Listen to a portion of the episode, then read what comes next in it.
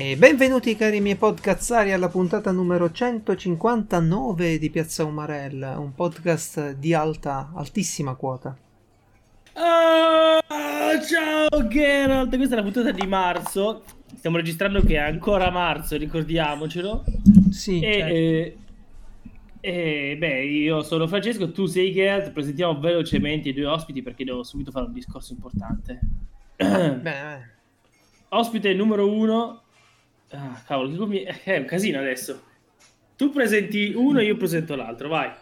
Ma io presento la più simpatica e, e la più maestra ospite di Piazza Umarella. Bravo, bravo Aia, aia, aia, mi sa che questa però eh, sceriffo non te la fa passare liscia. Eh. No, Sì, no, assolutamente. Hai ragione.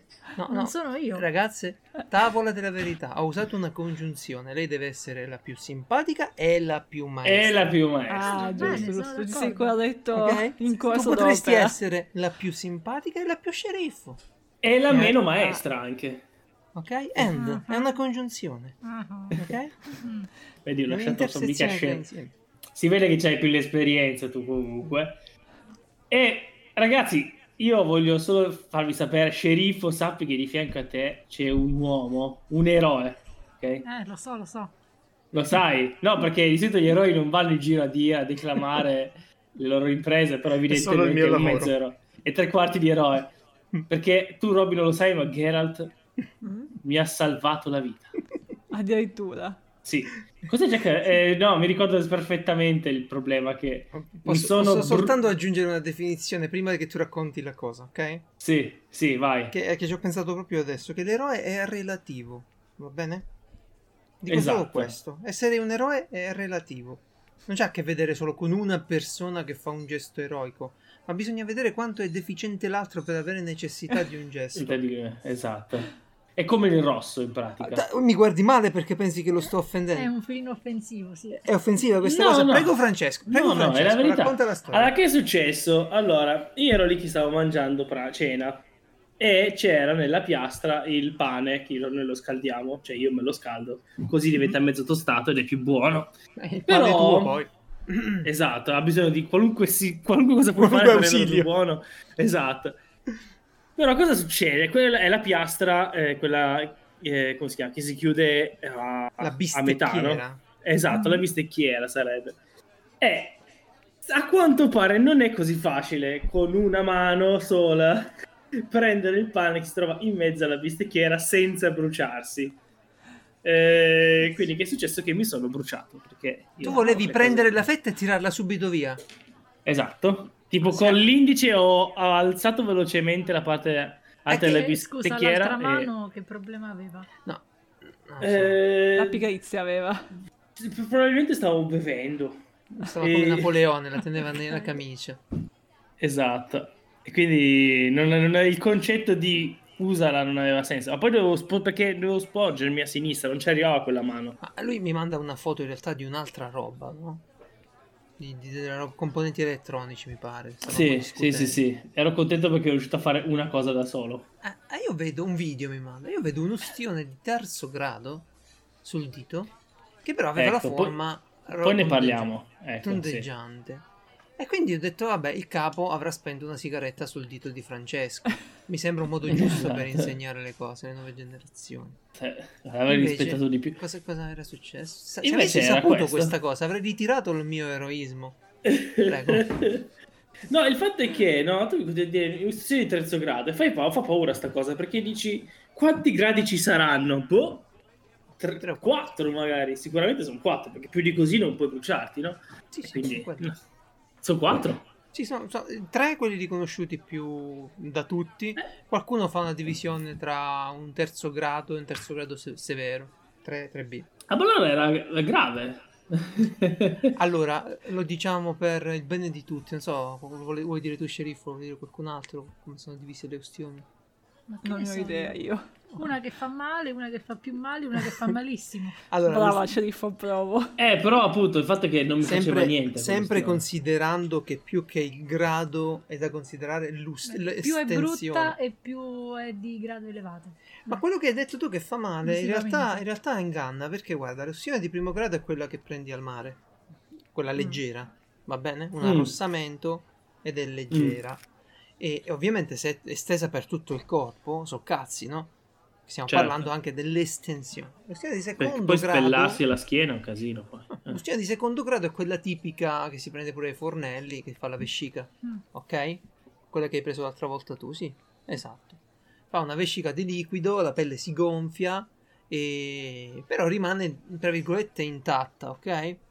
Mm. Fa male Mm. e fa ancora male. L'ustione di terzo grado è un'ustione più pericolosa perché non fa più male in quanto la fonte di calore ha bruciato i nervi. Però fa male se la guardi.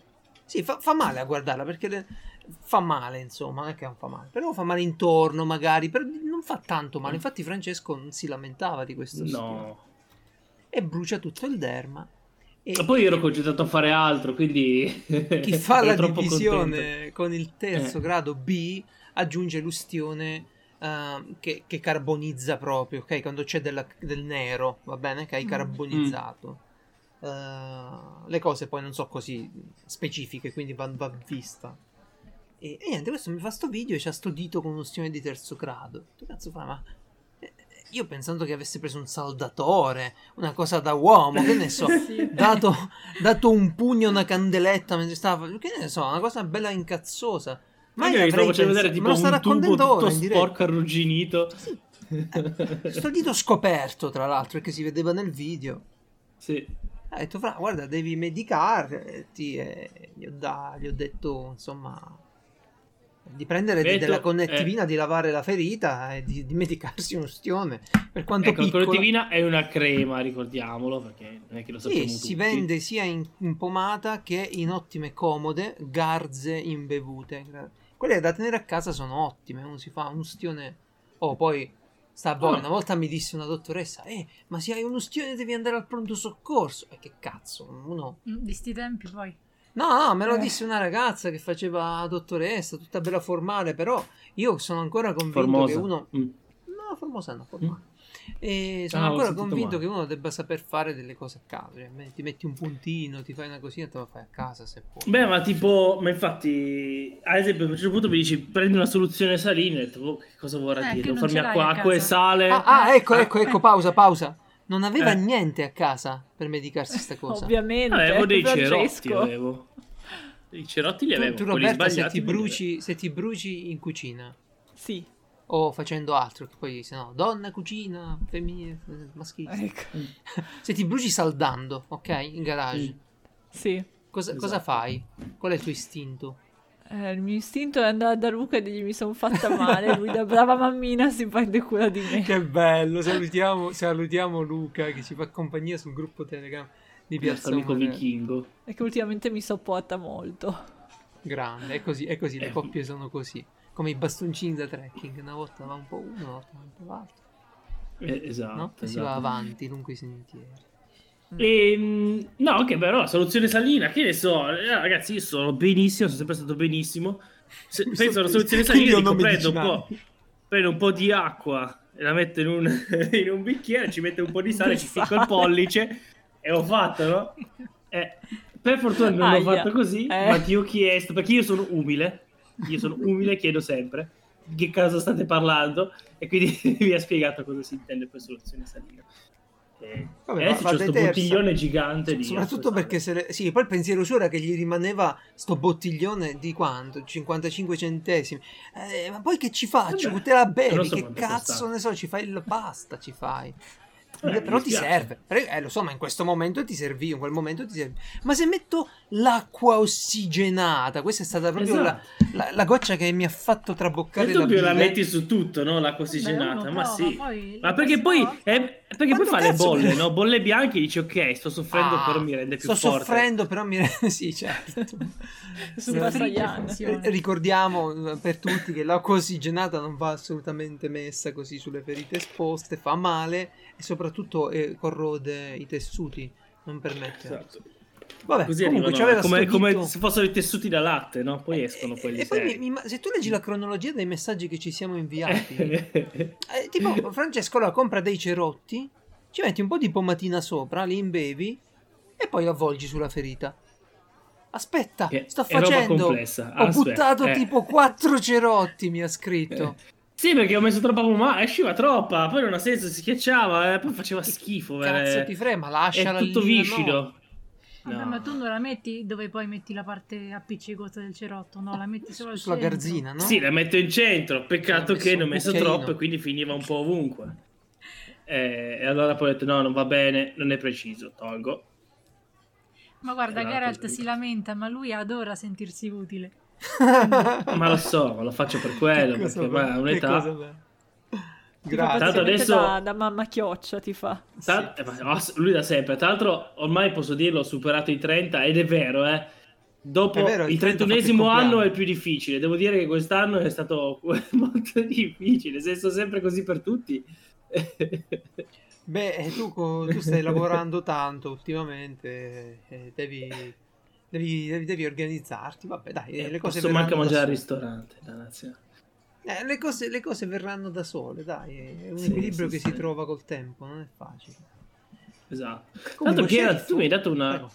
Mi hai dato Prego. una scaletta. non lo- Adesso la apro, dai. Per la prima volta Ah, apro la Roberta, scaletta di diamo oggi. una scaletta anche a Roberta, magari. E diamo Comunque, la scaletta a ecco, Roberta. appunto- appunto- Io tanto, nel- mentre vi parlo sto disegnando in realtà, quindi non so quanto dise- leggo. Cosa Ah. disegni? Andiamo a braccio. Cosa disegni? Sto ricalcando dei disegni che ho fatto settimana scorsa sui Pokémon. Quindi tu hai Ah. disegnato in originale e ora Sì. lo stai inchiostrando? Sì, perché io sono una frana con la tavoletta quella... mm, Mm. Io non ho quella con lo schermo, no? Quelle vecchie. Ah, sì, sì, sì, sì. E, e quindi senza guardare direttamente dove disegno faccio una fatica blu a fare Beh, da però zero. ci si fa la Ricalcare mano. Io- riesco. Io sono riuscito a fare la mano, sempre con il livello su Photoshop, ovviamente, no? Mm. Ci si fa la mano, se insisti un po', magari. È proprio una Sì. cosa che non è da fare da No, zero non non, è naturale. me se non No, sto non è posso naturale. vedere cosa sto facendo. Sì, sì, lo so, è strano, però Mm. dopo un po' si si coordina la mano. È un po' come quella capacità che hai di guardare uno e scrivere a mano un pezzetto di carta, no? Una roba, Sì. un numero di telefono. Mm. Se ti serve, insisti, perché si riesce. Cioè, ci sono riuscito io che non so un cazzo, quindi... eh, Eh, Tanto ho girato a, a- nella chat a Roby, nella chat nostra, no, messaggio privato, Sì. il- la, come si chiama, la, la scaletta e il messaggio precedente è io che le chiedo cosa sono i pizzoccheri, così. per- Oh, beh, bene, bene, bene, ci dica Roberta, cosa sono i pizzoccheri? Come non sai cosa sono i Eh, pizzoccheri? tu so. sai cosa sono i pizzoccheri? So. Esatto. Voglio sentire da- lui. Ah, Lo no, voglio i pizzoccheri sentire sono un meraviglioso piatto del, no, d'Italia. Sì. Ehm, una specie di pasta fatta con eh, farina di grano saraceno, Eh, quindi può mangiarli anche fra. E sono uno spettacolo perché si fanno con eh, gli, o gli spinaci o comunque un- qualche verdura foglia bollita, le patate e eh, la fontina di solito sono buonissimi. Ah, vabbè, con- Uno è spettacolo. lusso, con la, con- con la fondina è, è lusso. Eh sì. Eh sì. Bene, Ah. bene, bene. Allora, uh, Sceriffo si lamenta per la scaletta con me perché non ci sono gli argomenti di Francesco. Sempre la stessa storia, sempre la stessa lamentela. Parli Io solo non... tu. Io mi lamento solo quando ci sono scusate, gli ospiti e non ci sono gli argomenti degli ospiti perché tu devi parlare. È quello di cui mi lamento sempre. Però io non ho argomenti, sceriffo, ricordati sempre. Io sono qui, io invito gli altri, così li ascolto, ridacchio e, e poi dormo. Ah, Eh, ho capito, ma così parla sempre lui. Vedi il problema ma, vero qual è? ma infatti ci sei tu e c'è Roberta, vedi? Eh, Tant'è che lui mi ha scritto Roberta stasera vieni in puntata perché così parlo di meno che sono stanco. Hai visto? Vabbè, io, io non dico più nulla. Sapete cosa vi dico? Che sono arrabbiato. Questa, inizia il mio rant contro l'Italia. Eh, sta cominciando. Vi avviso prima. Ricordiamo, tu sei stato il primo a dire nascondetevi nelle vostre case da Ah, Hobbit ovviamente. e non uscite più. Sì. Allora, ci sono delle fasi in tutte le cose. Adesso Bene. si è rotto. Ma non è che mi sono Ecco. rotto io. Sì, ti sei rotto tu. No, ti spiego meglio. Ah, all'inizio il panico, la, ah, la- la sperimentazione in primo paese dell'Europa e tutto il resto andava visto cos'era questa situazione. Ci stava il lockdown, ci stavano le misure prese nel panico. E la stessa cosa dovevamo fare noi, la massima prudenza. Ok? Va bene. Mm. Ora, continuare a usare la strategia dell'emergenza per un anno intero è folle. Ok? Pochetti- pochettino, sì. È folle. Continuare a dire un'emergenza, un'emergenza. No, cazzo, è una nuova modo di vivere. Un nuovo modo di vita questo. E, visto che tu, sceriffo, parli so- pensi che solo io sono arrabbiato, guarda cosa fanno i nostri amici in Francia, in Germania, in Spagna, in Bielorussia. I paesi che fanno? vi sto nominando sono i posti dove sono più aumentate, sono aumentate di più eh, le proteste nel Regno Unito. Ok? Guarda, sceriffo, come la gente si è incazzata durante l'anno. Sto facendo vedere un grafico, che è quello del primo link, dove si vedono le proteste violente contro questo tipo di insistenza dei governi nel fare i lockdown. Perché? Perché c'è un no senso in questa cosa qua. Cioè, non, non è possibile accettare l'idea dovete stare a casa. No, non mi devi rompere i coglioni. Non mi puoi costringere a stare a casa. Mi puoi dire quali sono i luoghi che non devo. ah, che non devo frequentare. Me li devi mettere in sicurezza. Dopo un anno. Ma non mi puoi evitare di prendere la mia famiglia e andare in un cazzo di monte a mangiare un panino su un prato. È vero o no? Che è assurda questa cosa qui. Poi se prendo la bici, mi metto la tutina, giro tutti i comuni che il cazzo che mi pare. Se vado in, Spagna in vacanza, posso andare. Tant'è che si scherzava oggi sul gruppo di piazza che la scusa massima è dire vado in aeroporto. Ti fermano e tu dici vado in aeroporto. Eh, ah, eh, ce l'hai il biglietto? No, lo compro lì. C'ho la valigia. Eh, vabbè. Vabbè, cosa? Perché ci devono costringere a Questo inventare se, le... se eh, guidi verso una città con l'aeroporto almeno. Se no vai all'altro aeroporto. Eh, che cavolo. C'è sempre una Sì, direzione. sì, sto andando Andavo all'aeroporto, sì, ho sbagliato strada, sto-. Le valigie Eh. non ce le hai. Ma basta tenere uno zaino, Vabbè, no? una è valigia, zaino. uno zaino. Sì, sì, è fattibile, è dietro? fattibile. È fattibilissimo. Ma è possibile dover arrivare a questo? Tanto Geralt non ti ferma nessuno a prescindere, cioè Quello non sì. so da voi, ma da me noi non c'è un nessuno. controllo che sia uno, sono tutti Ah, in è giro, ovvio, tutti che fanno il ovvio, cazzo che cosa- vogliono. Ma cosa vuoi controllare? Ma la gente fa... Allora, fai? ultimamente è primavera adesso, ok? Mm. I ragazzini si, si sono rotti le palle. E hanno diritto a fare le loro pomiciate, i loro primi pompini, le loro passeggiate.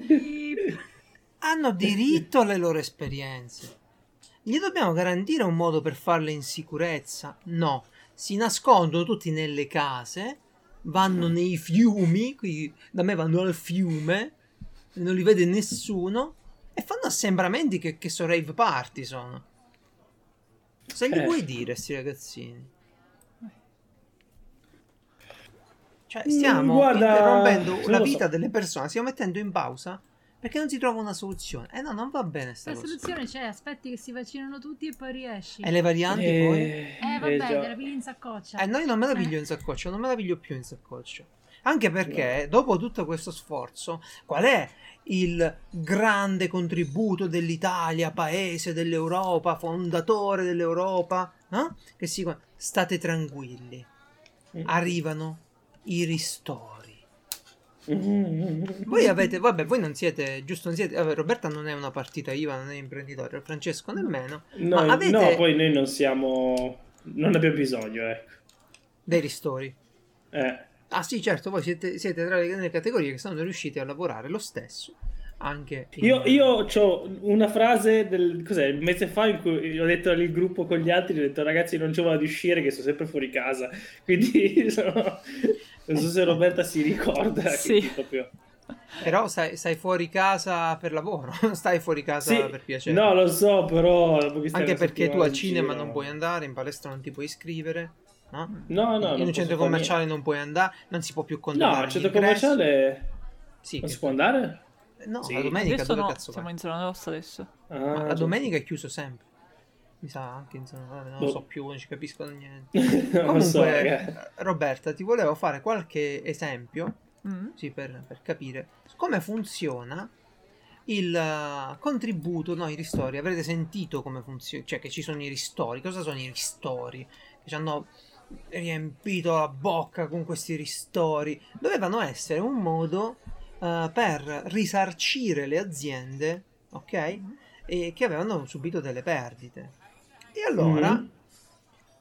ve la faccio breve, ok? Eh, Vai, vai. vengono, consi- vengono calcolati sul fatturato, ok? Viene Mm. fatta una media mensile, va bene. Mm. Vengono calcolati quindi 12 parti del tuo fatturato se hai perso il 13, il 30%. Se hai, fa- no, se hai perso, se hai perso. No, se hai perso. fatturato meno, ok? Se hai fatturato il 30% in meno del 2019 durante il 2020, ti danno la bellezza di, se ti va bene, il 50% della dodicesima parte di quella scarto. Mm. Aspetta, il Facciamola a 50 della Dodicesima dodicesima. parte. C'è la 24esimo. 24esima parte. Eh, esatto, la matematica non ci... Facciamo, facciamola a soldi, va bene? Mm. C'è Sì. un tizio, ok, ehm, che ha fatturato, per esempio, nel 2019 155.000 euro. Va bene?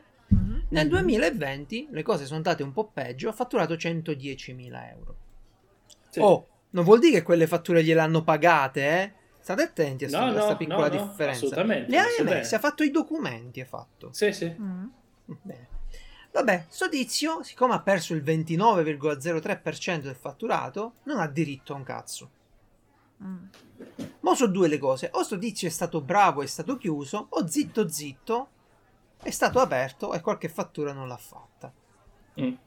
Ok? Perché questa è la Mhm. condizione. Chi non ha fatturato perché non poteva fatturare, sta messo male. Chi non ha fatturato perché ha fatto il furbo, oh, sta lì. Magari lo beccano e poi gli danno pure il condono.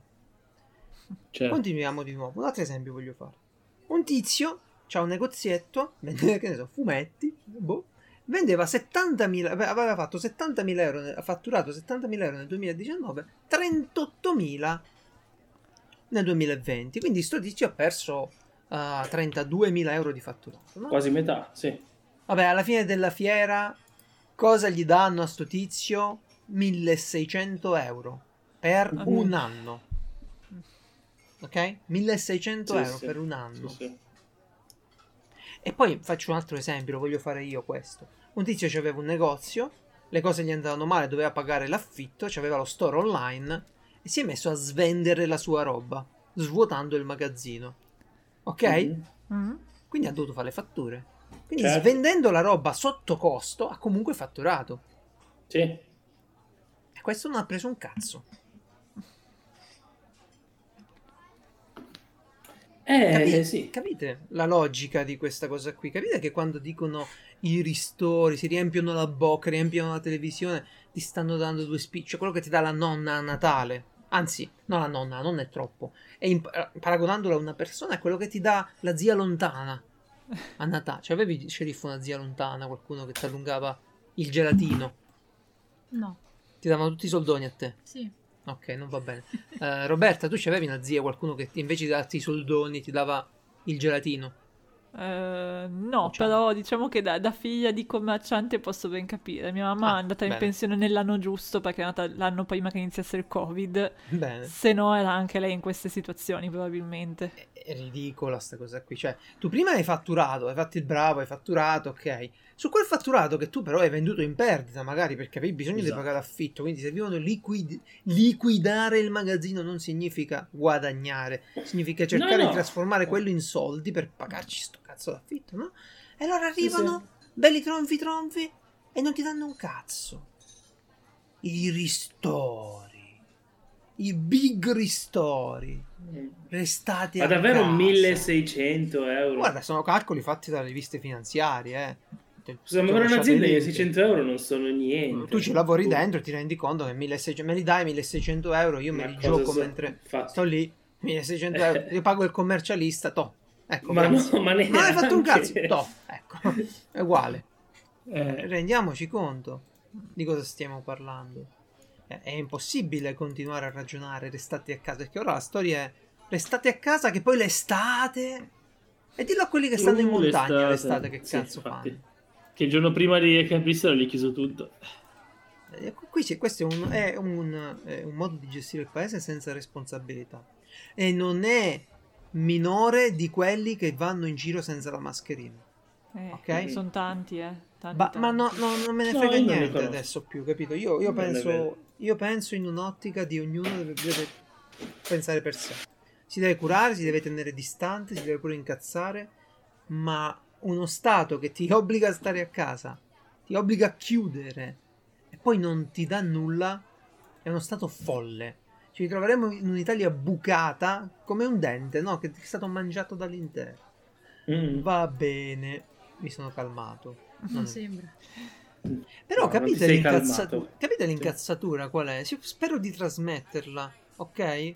Perché riempiono Sì, perché i giornali poi con queste storie degli non abbiamo abbiamo tanti metodi, tecnologie, eccetera, per poter fare molto di più, però alla fine hanno scelto la cosa più facile e, e va bene così.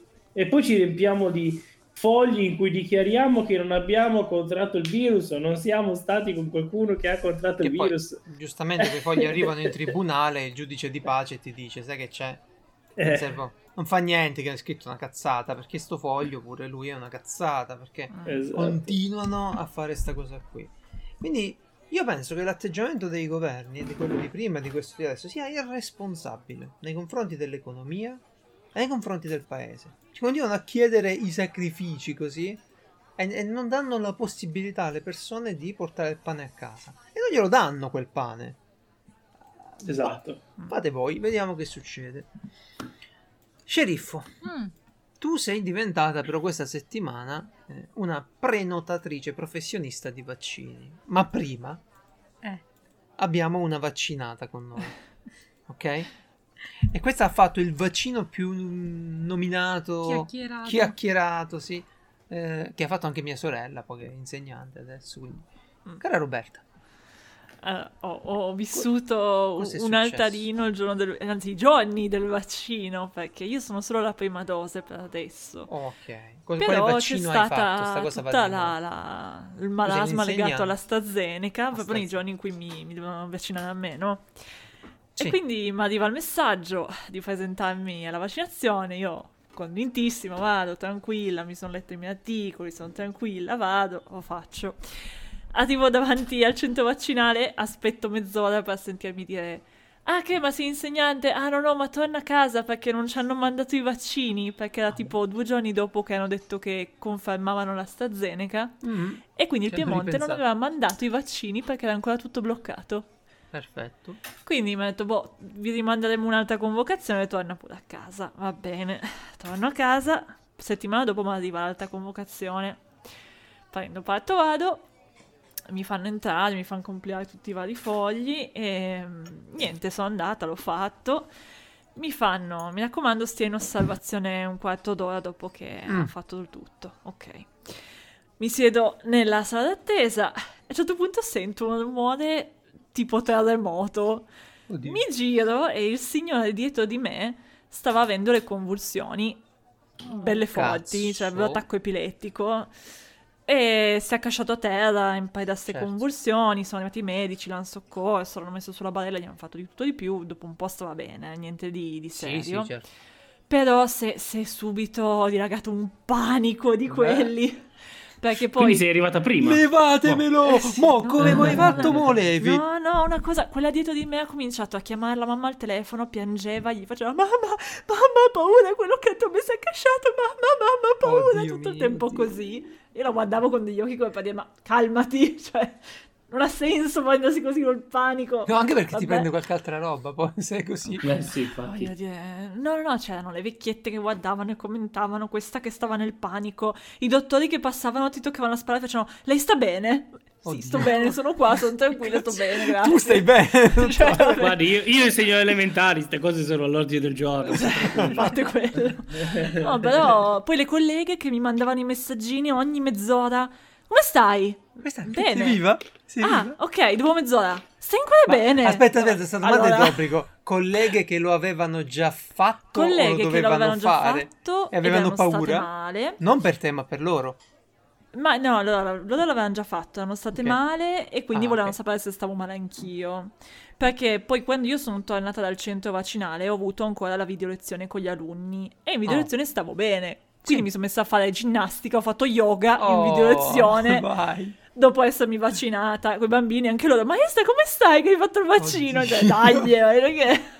Tutti col dito nella piaga. Madonna. Comunque, alla fine stavo benissimo. eh, Ho scritto sempre a tutti: Sì, sì, sto bene, sto bene, sto bene. Ma Ah, il giorno dopo, alle, no, alle 5 di sera inizio a Eh. sentirmi un po' le articolazioni che facevano male. Ho detto, boh, ma sì, Mm. finché sono le articolazioni va bene. Nel giro di due ore ero stesa a letto con i brividi che non riuscivo a tenermi ferma, Sì. le braccia e le ossa che facevano male, quei febbroni brutti, brutti. Che poi febbre non ne ho avuta tanta perché ho preso subito la tachipirina e quindi non è salita. Però tremavo Tutto proprio il tantissimo. Mm. E boh, Sì, sì, tachipirina, dormito, nel giro di un giorno è passato, niente di che. Sì, sì. Però sorella. sì, continuavo sì. a pensare alle colleghe che mi chiedevano come stai? Detto, Me, l'hanno- me l'hanno mandato loro, non è possibile. Beh, tu, tu pensa, mia sorella l'ha fatto come te, Mm. ma appena è uscita hanno ritirato il vaccino. Ecco, pensa che appena è uscita dalla porta. Ma eh. fisicamente, cioè lei stava ancora dentro. Madonna. Poi è stata una delle ultime ad avere quel vaccino lì. Quindi, vabbè. E- Sì, sì, no, a a me l'ha fatto il mio capo e il giorno dopo stava malissimo e comunque è venuto a lavoro. E ho detto, ma perché sì? capo. qua?" Eh, perché il capo. Perché è il capo secondo te? Esatto, hai ragione, hai ragione. E fa, ah, cavolo, ieri stavo da Dio, oggi sento come se mi avesse messo sotto un, un camion. Ho detto, vabbè, Sì, sì. guarda che oggi è Eh, tranquilla, eh. Sì, però dai, un'oretta, vabbè. Eh, Comunque infatti è uno- paradossale, cioè an- ancora oggi, no, dopo settimane che ormai eh, hanno confermato che sì, c'è una correlazione ma bassissima, praticamente nulla, cioè devi già avere dei problemi tuoi, eccetera. Comunque continuano ad arrivarmi su Google News insegnante Sì, ha sì, preso certo. la trombosi due settimane prima aveva fatto il vaccino ma due settimane prima ma che correlazione c'è con una Allora, trombosi io presa no- oggi Io non lo so questo, Ah. perché que- questa è importante sta cosa qui. Le correlazioni sono complicatissime, ok? Cioè io ho provato a capire un po' meglio per fare delle scelte più consapevoli, però non sono Mm. capace. Non ho la, la cultura... Eh, uno è complicato, due Esatto. io sono comunque convinta che dopo due settimane non è, non è il vaccino ad averti causato una trombosi, no? neanche non dopo te due lo o tre so giorni. dire, perché la trombosi è una di quelle cose un po' stronze, però non te lo so dire, perché... non- Mi, mi devo fi- mi dovrei fidare, però mi devo fidare degli stessi che hanno detto che c'erano i ristori, capito? Quindi mi no, no, dai, perché il vaccino non lo fanno, lo fanno i, i medici. non Io lo dell'OMS ho privati il abbastanza, vaccino, vai ho abbastanza fiducia nell'OMS in generale, quindi... Ah, non lo so, vedi, allora diciamo una cosa, potendo scegliere, perché questa è una cosa, dicevo con un amico, beh, io potendo scegliere non lo farei quel vaccino lì. Mm. Eh, un po' per tutta la sintomatologia che devi prendere. Ma E- tanto anche con gli altri, eh, sintomatologia. Mia zia si è Ma- fatta il Pfizer, è stata malissimo anche lei con quello. Va da persona a persona. Papà, paziente oncologico, ha fatto il Moderna, non si è accorto di niente. Eh, il Moderna è vero, ma hanno E- detto che in effetti è un po' più leggero. No, non ti so dire. Comunque, eh, la nonna di sceriffo ha fatto Pfizer? Sì. È, sta- è stata benissimo. Eh, Vabbè, è inutile, è inutile andare a vedere caso per caso, però ti dico, potendo scegliere, ok? Mhm. Io non lo farei quello lì, non mi va. Per una serie di ragioni. Sono cazzi miei, vabbè. Arriva sempre il tizio di internet. Perché? Tu hai i dati? Perché io ho i dati e la correlazione non c'è. Tu non lo sai cos'è una correlazione, stai zitto. Ok? Infatti, tra l'altro, No, perché il problema. cazzo ne sappiamo. No, è complicato, cazzo, è molto complicato. Avete provato a leggere qualche articolo scientifico al riguardo? Io Non ci provo neanche. Vabbè, Sì, per tranquillizzarmi prima, sì, qualcosa mi sono letta, però in effetti, cioè, ma, ma qualsiasi capisco, cosa Roberto. medica dipende da casistica a casistica, Sì, non puoi fare sì, di tutta l'alba un fascio, eh. Tra l'altro tu dovevi fare quello e basta, non è che avevi tutta Ah sì sì, noi, noi siamo la- le cavie, le cavie da I, laboratorio. sani- Esatto. ai sanitari fanno Pfizer, agli insegnanti, Mm. quello lì, pure le forze armate mi pare fanno. Chissà cosa faranno quando toccherà a me? Cosa ti rimane? Allora- allora ti tossisce dicevo- il covid in faccia? Dicevo, potendo scegliere come si fa? Si va a San Marino a prendere lo Sputnik? Oppure Eh. cosa si può fare? Il sceriffo ci spiega come si può scegliere che Mm, Beh, vaccino. non lo so, io parlo solo del mio caso, non so gli altri voi. È vero, nelle altre regioni magari è diverso. Allora, sì, Vabbè. mi devo un attimo riprendere dal tuo secondo rante, che Qual era il secondo run? è quello che hai fatto adesso. Era un run. Ma non era un Sembrava- rant, era la Un descrizione Un della rantolino. realtà. rantolino. Un rantolino. Allora, Un ieri sera, a mezzanotte, quindi stamattina, Sono- sì, hanno aperto la prenotazione per la fascia di età di mio padre. ok. Allora, visto che io dopo il cambio dell'ora dormo tardissimo, Ti svegli detto- Ah sì? tardissimo. Ah, sì. tu sei uno di quelli che soffre il cambio d'ora. sì. Allora, Io detto, manco "Oh, sapevo a che c'era." mezzanotte, a mezzanotte in punto mi metto sul sito della Regione Lazio Sì. e prenoto subito, Certo. in modo che glielo facciano prima possibile. Però Mm. io non sapevo eh, come funzionasse questo sito perché il vaccino a nonno l'aveva prenotato mio padre. Mm. Quindi ero proprio a digiuno. E la mia domanda era: potrà mio padre scegliere quale vaccino farsi oppure no? Tipo su Amazon. Eh, oppure gli uscirà Sì. Astra per forza? Ok. Allora, a mezzanotte, eh, sceriffo va sul sito, è attesa. Sei in attesa secondo ordine di pri- priorità. Come per Eh, comprare la PlayStation. Sì, ti preghiamo di attendere. Eh, Allora ho aperto due o tre browser Su diversi. suggerimento di chi dici? di, di Geralt che dopo 5 minuti ha detto vabbè io dormo eh. Eh, no, un po' stanco, leggevo Topolino. Alla fine si apre una pagina. Sì. Inserisco i dati, mi fa accedere e mi esce questo elenco di strutture, ospedali infinito, infinito. Dove, in tutto il Lazio, dove tu puoi andare a prendere il vaccino. Sì, non era neanche tutto il Lazio perché Era era. Roma, Latina, ma una, una roba... Che ci manca Rieti. Ma io non ci avevo pensato perché dall'alto della mia ignoranza io a Roma avevo considerato Due o quel- tre centri, una, decina ah, di punti E di invece, vaccino. sai come E invece lo fanno pure al supermercato fra poco. sì. Sì, sì, sì, sì, sì, lo fanno in posti... Quindi Madonna. avevo, eh, puoi scegliere fra l'ordine di disponibilità, Sì. quindi comincia dal 1 aprile, 2 aprile, 3 aprile, Per il più prossimo. data, il sì. più prossimo. oppure eh, inserisci tu l'ospedale, il nome dell'ospedale o di quello che è Sì. e ti dice la prima data disponibile per quell'ospedale. Per il luogo, quindi sì. E allora io ho messo l'ordinamento per data e mi è uscito questo elenco infinito. E io non sapevo ogni struttura quale vaccino facesse. Quindi leggi il primo nome e cerca qua- sulla mia lista che avevo in un'altra, in un'altra pagina. Certo. Questi fanno Astra o fanno Pfizer? Fanno come si Astra. capisce sta cosa? C'è un sito che riporta Sì, tanti che li ha sgamati tutti. tutte le liste delle strutture, Ok. per ogni struttura ne fa solo uno, quindi non ti puoi sbagliare. ok. Vai, passiamo appresso. Questo che fa, fa Astra. Ok, andiamo avanti. Questo che fa, fa Astra. Ok, questo che fa, fa Astra. I primi 20, Sì, 20-25, tutti Astra. ok.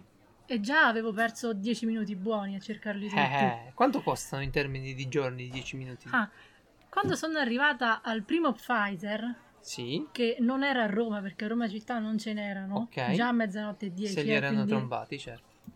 Ma è meglio così che brutta Roma città, andarci Sì, in giro, infatti. casino. Ho trovato disponibilità, era verso il 14-15 aprile, quindi abbastanza presto. Sì, Mentre Mm. diciamo che Astra avrebbe potuto farlo già oggi. certo. Tempo di cliccare, ti fa inserire cellulare, email, premo invio, si è verificato un errore. Eh, manco Ecco. ai saldi. Quindi mi ha ributtato fuori dal sito, ho dovuto rifare tutta Sì. l'attesa ordine degli di priorità. Alla fine ho ritrovato la stessa struttura spostata di 10 giorni.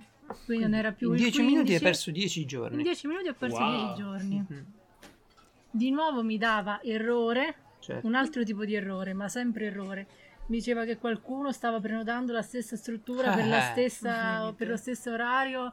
C'era click sgomita. Dove potevi cliccare ripetutamente. Perché poi più, te- più Che tempo bello. passava, più tempo passava e lui dopo un tot ti ributtava fuori. Quindi dovevi attendere di nuovo. Insomma, Bene. sintesi, ho finito all'una meno 5 più o meno. E ho prenotato Pfizer per il 25 aprile. Grande Mm. sceriffo, brava sceriffo.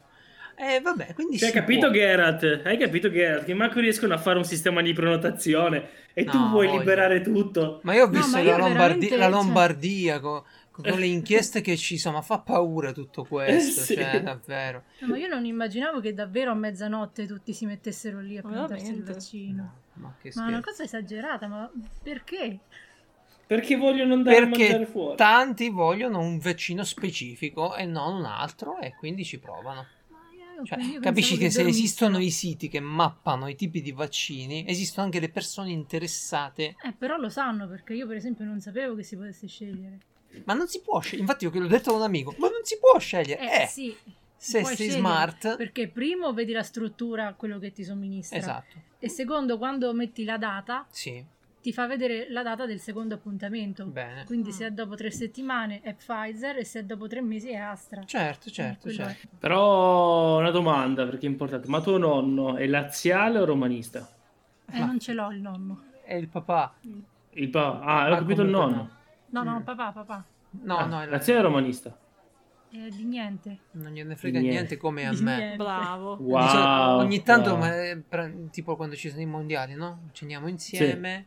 Eh Oh, ma, beh, ci ecco, sono, quello. ma ci sono i mondiali, ma ce la dovremmo vedere. Ce la dovremmo vedere la partita, mi fa. E io, no. Ah, va bene, ok.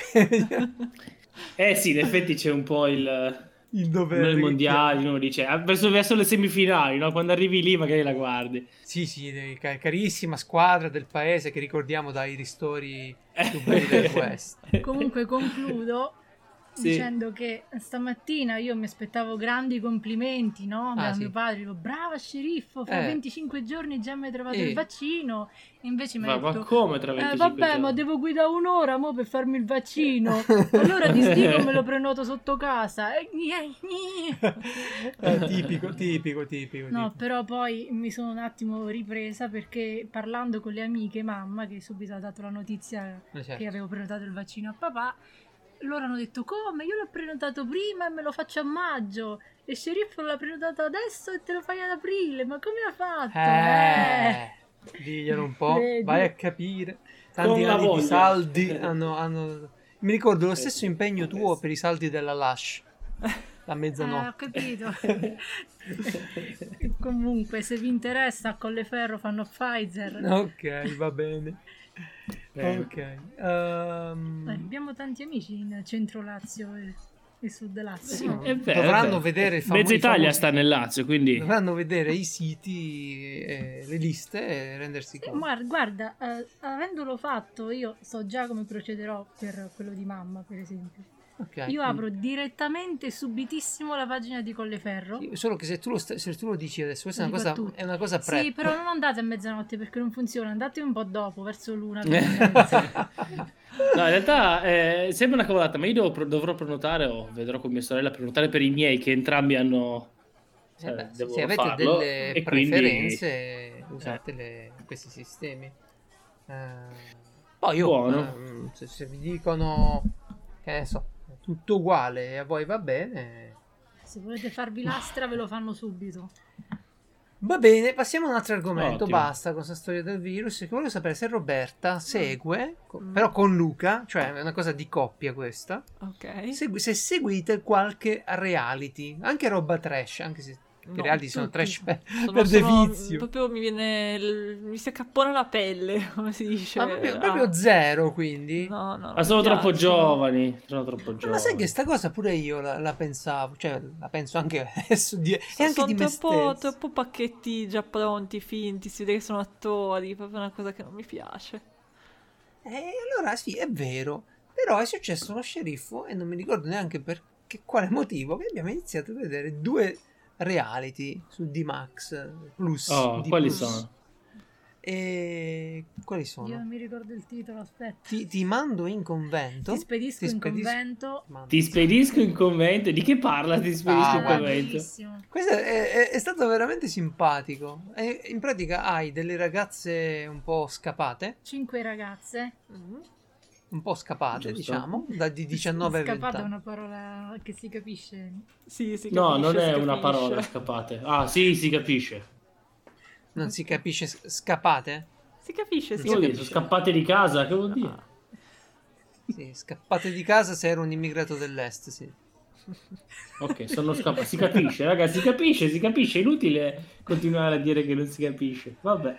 Delle eh, Un ragazze... po' delle di, poco di buono, via. Od- Eh, va, sì. Tipo che si drogano, roba così. Ma Eh. beh, lì è venuto fuori che bevevano e scopavano, mo Eh. che si drogavano. Ah, vabbè. Allora, delle ragazze. Normali, Sì, no, cioè- Fra? Normali. Eh, scusa, no, mi sembra anche giusto. Vabbè, eh, dai, quelle un po' più Cioè- eccessive che, che fanno disperare i genitori. Come vogliamo dire? Insomma, ragazzi. Ah, ma è la roba Bevevano- americana. Bevevano non il bicchierino, eh, bevevano bottiglie. Sì, vabbè, bottiglie. bevevano Ah, quando dico No, no, beve- no, roba americana, è nostrano. No, no, è scherzi, è tutto italiano. E stai scherzando? È tutto italiano. Devi vedere un reality o devi vedere italiano, non una roba americana. Perché in Italia Ah, Ok, ti già, rendi già conto allora ti... Ecco. Dell'ambiente. E allora, vabbè, queste ragazze vengono mandate per una settimana, per un mese, senza sapere quanto No, sarebbe loro durato. hanno fatto il provino, un Ah, provino generico per un però, reality. reality. Ok, E alla fine si sono ritrovate davanti al convento. ok.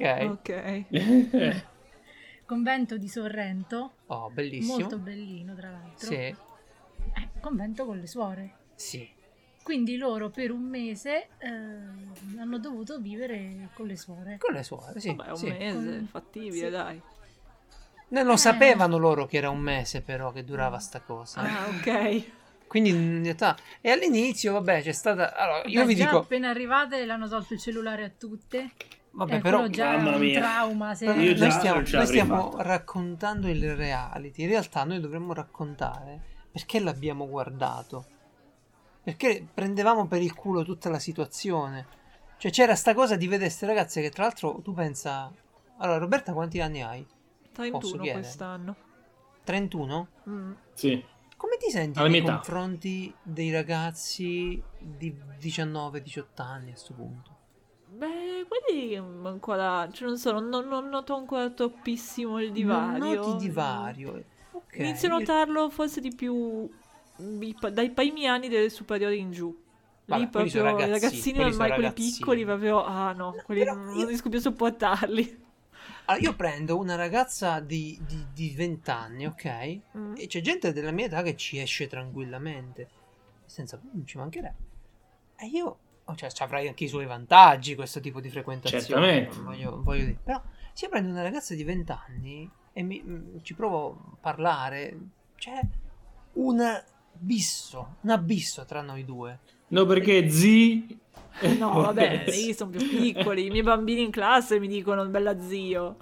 No, ma è normale che se tu vendi un bambino è, è diverso da te in tante cose. Io parlo di una ragazza fatta e fatta già, Mm. quindi ha 20 anni o una, c'ha la sua vita, c'ha le sue cose, magari c'è l'università. E tu che comunque c'hai la tua vita, c'hai le tue cose, no? Mm. Diciamo, Certo. esseri umani liberi nel mondo, non bambini, ragazzini. E, c'è una... Le trovo di una cosa... Boh, per me sono davvero lontane anni luce. Ma per questione di generazione o Sì, di età sì, sì. e basta? No, no, di generazione, di Mm. età, di età le frequenterei volentieri. Eh, Certo. Di freschezza Ovviamente. cutanea, diciamo. E beh, mi sembra normale, scusa. eh. Anzi, diciamo fre- freschezza tessutale. Come la frase, la frase che ogni tanto se- sento al supermercato, ah, cosa ti metti a guardare? Potrebbe essere tua figlia. Ma è proprio quello. se- Comunque, No, non è tanto che supermercati che, essere- che frequento io. Beh, Oh, guarda, ho assistito al terzo arresto al supermercato dove Ma vado io. ovunque. Senza mascherina, che è successo? No, no, eh, c'è un grosso giro di droga quasi sicuramente, perché il Ah, secondo era pure in borghese, figurati. Vabbè, sì che poi questi qua che fanno eh, i, i- i pusher Grosso. vari... No. No, c'hanno, c'hanno che, che- che sono molto abitudinari, quindi magari se se ne leva uno arriva l'altro nello stesso posto che ci stanno sì, i sì, clienti. infatti. Ah, Poi tanto se sei lì per fare la spesa non te ne accorgi neanche. quindi. E e un altro reality che abbiamo visto Sì. con Sceriffo. Vabbè, non finisci questo, non hai detto la cosa... eh, Ma che- come finisce questo? Come- Eh, c'è chi vince o chi perde? Non credo. Allora, attenzione, no, spoiler sul reality Ti spedisco in convento. Ok, Ok. vai. Chi vuole vedere permetto. questo reality, stoppi adesso. No, vabbè, non è uno spoiler, è una, una trama un po'... Un po' più ricca. più ricca. E Niente, si svolge che le suore danno le loro regole, no? Sì. Tipo tolgono Ok. il cellulare, Il trucco. eh, I vestiti tolgono- da zoccolo. Sì, devono vestirsi un po' più sobrie. Vabbè, il trucco bene o male ce l'avevano sempre, comunque. E poi ogni giorno danno delle attività, tipo oggi piantiamo i fiorellini, Mm. eh, oggi puliamo le scale, oggi puliamo i vetri. eh, Ma guarda, beh, mica male. le tengono dire. impegnate e Sì. oltre a tenerle impegnate fanno un po' tipo da psicologo, no? Tu Cioè, ti siedi lì e racconti i tuoi problemi, poi tutte piangevano, tutti i problemi con i padri avevano. Ah, tra l'altro, ecco, una cosa da dire, ci, ci stavano, ci stavano quelle ricchissime, ok, tutto io sotto perfetta, c'ho i vestiti belli, eh, e ci stavano quelle normali, no, che, che magari non avevano il lavoro, i genitori stavano messi male, e quindi c'era pure sta, aspetto un po' eh, socio-reddituale, ok, chiamiamolo fattore 730. Classista. Sì, sì, è vite completamente diverse. Gente che viveva in America e gente che magari stava ancora a casa con la mamma perché non riusciva a prendere una direzione. Vabbè, alla fine piangevano tutte. Senti, a me, a me la cosa più figa, la Eh. cosa che è Sono piaciuta donne, di più sì. è che hanno- c'erano tante suore, Le suore erano tutte tutte bravissime. brave, vabbè, proprio. scelte dalla TV, che se fossero tutte così i bambini non piangerebbero. quando- Ebbene, Ti mando le suore, grazie genitore. grazie mamma. Te ne sono tutte molto grato. comprensive, tutte dolci, gentili. E una di queste, che era una vecchietta, è uscito fuori che era la super manager di tutte le suore, infiltrata. In che senso? Era la madre generale, si chiama. Ah, ok. Sì. Sì, sì, Questa cosa sì. non si sapeva, quindi sembrava una roba, poi boom! Eh, no, un, un bellissimo reveal. Cioè, la madre generale è tipo la mega suora proprio. È la mega suora, bravo. Sì, sì, Beh, sì. alla sì. fine, comunque, posso spoilerare alla fine, sì. Eh, ormai Eh, abbiamo certo, dato sì. l'allarme chi è, chi è che si mette con le suora? Alla fine, tranne No. una che se n'è andata prima perché ha detto che lei era già perfetta, non aveva bisogno di Ah sì, è, farsi il stata, mese con le suore. quella è stata bellissima. Alla fine le, le ragazze rimaste non volevano più andarsene. Oh. Sì, proprio no, Beh, avevano facciamo trovato. fuori di qua. Allora, la, la finzione ci posso anche Come quando sei in credere. galera. No, la finzione la posso credere, ma posso eh, più facilmente credere a un effetto naturale. Cioè, hanno trovato una zona di pace in realtà, sti ragazzi, no? Certo. Senza tante preoccupazioni di fuori. Ed è proprio anche l'aspetto più affascinante della vita monastica. Chiudere Mm. tutto il mondo fuori, mettersi dentro, dedicarsi a poche cose eh, più elevate. Vabbè, Cosa facciamo oggi? Scriviamo. ricopiamo. Domani piantiamo una roba. Ah sì, preghiamo, va bene, preghiamo anche oggi, va bene, dai. E così via. Ma sapete, la vita è molto semplice. eh. Ti occupi comunque le giornate. Comunque ti è una vita, è una questo- vita diversa. Una In vita tutto diversa. questo Io mi lo- immagino Geralt Prego. che guarda ste tipine quello da drama, tutto appassionato. Sì, Che ma bello. veramente. Ma sì, perché c'è stato. Allora, la finzione, ok, ma c'è stato un percorso personale. Mm. Ed è Ma il stato. personaggio migliore? No, ma la cosa bella per me è stata. Il personaggio migliore era una Amy. suora. No, una Suor suora. anzi-. Sì, una suora anziana che non aveva capito che cazzo ci faceva lì. E ogni volta che dicevano, dai, facciamo questo, ma io che c'entro con sta cosa? Faceva. E, no, dico, il percorso c'è stato e poi ho potuto vedere, diciamo, nuda una generazione. Beh, no, nuda la vedo spesso su internet, la cerco a volte. E, Cioè, diciamo, una generazione in azione. No, pure in azione la vedo quella del. Eh, no, ho potuto vedere eh, una generazione davvero diversa dalla mia. Mm, su tante cose che sapevo, però vederle mi ha fatto strano, vabbè. Mm. Ok? Cioè, queste erano le 2000 per capirci. e cosa, cosa, secondo te cosa c'è di così diverso del 2000? Rispetto Cosa, a. che, che ti, eh, alla tua gen. Ah, che loro vivono, no, vabbè, vivono diversamente tutta una serie di cose, pure sapendo che erano in tv, no?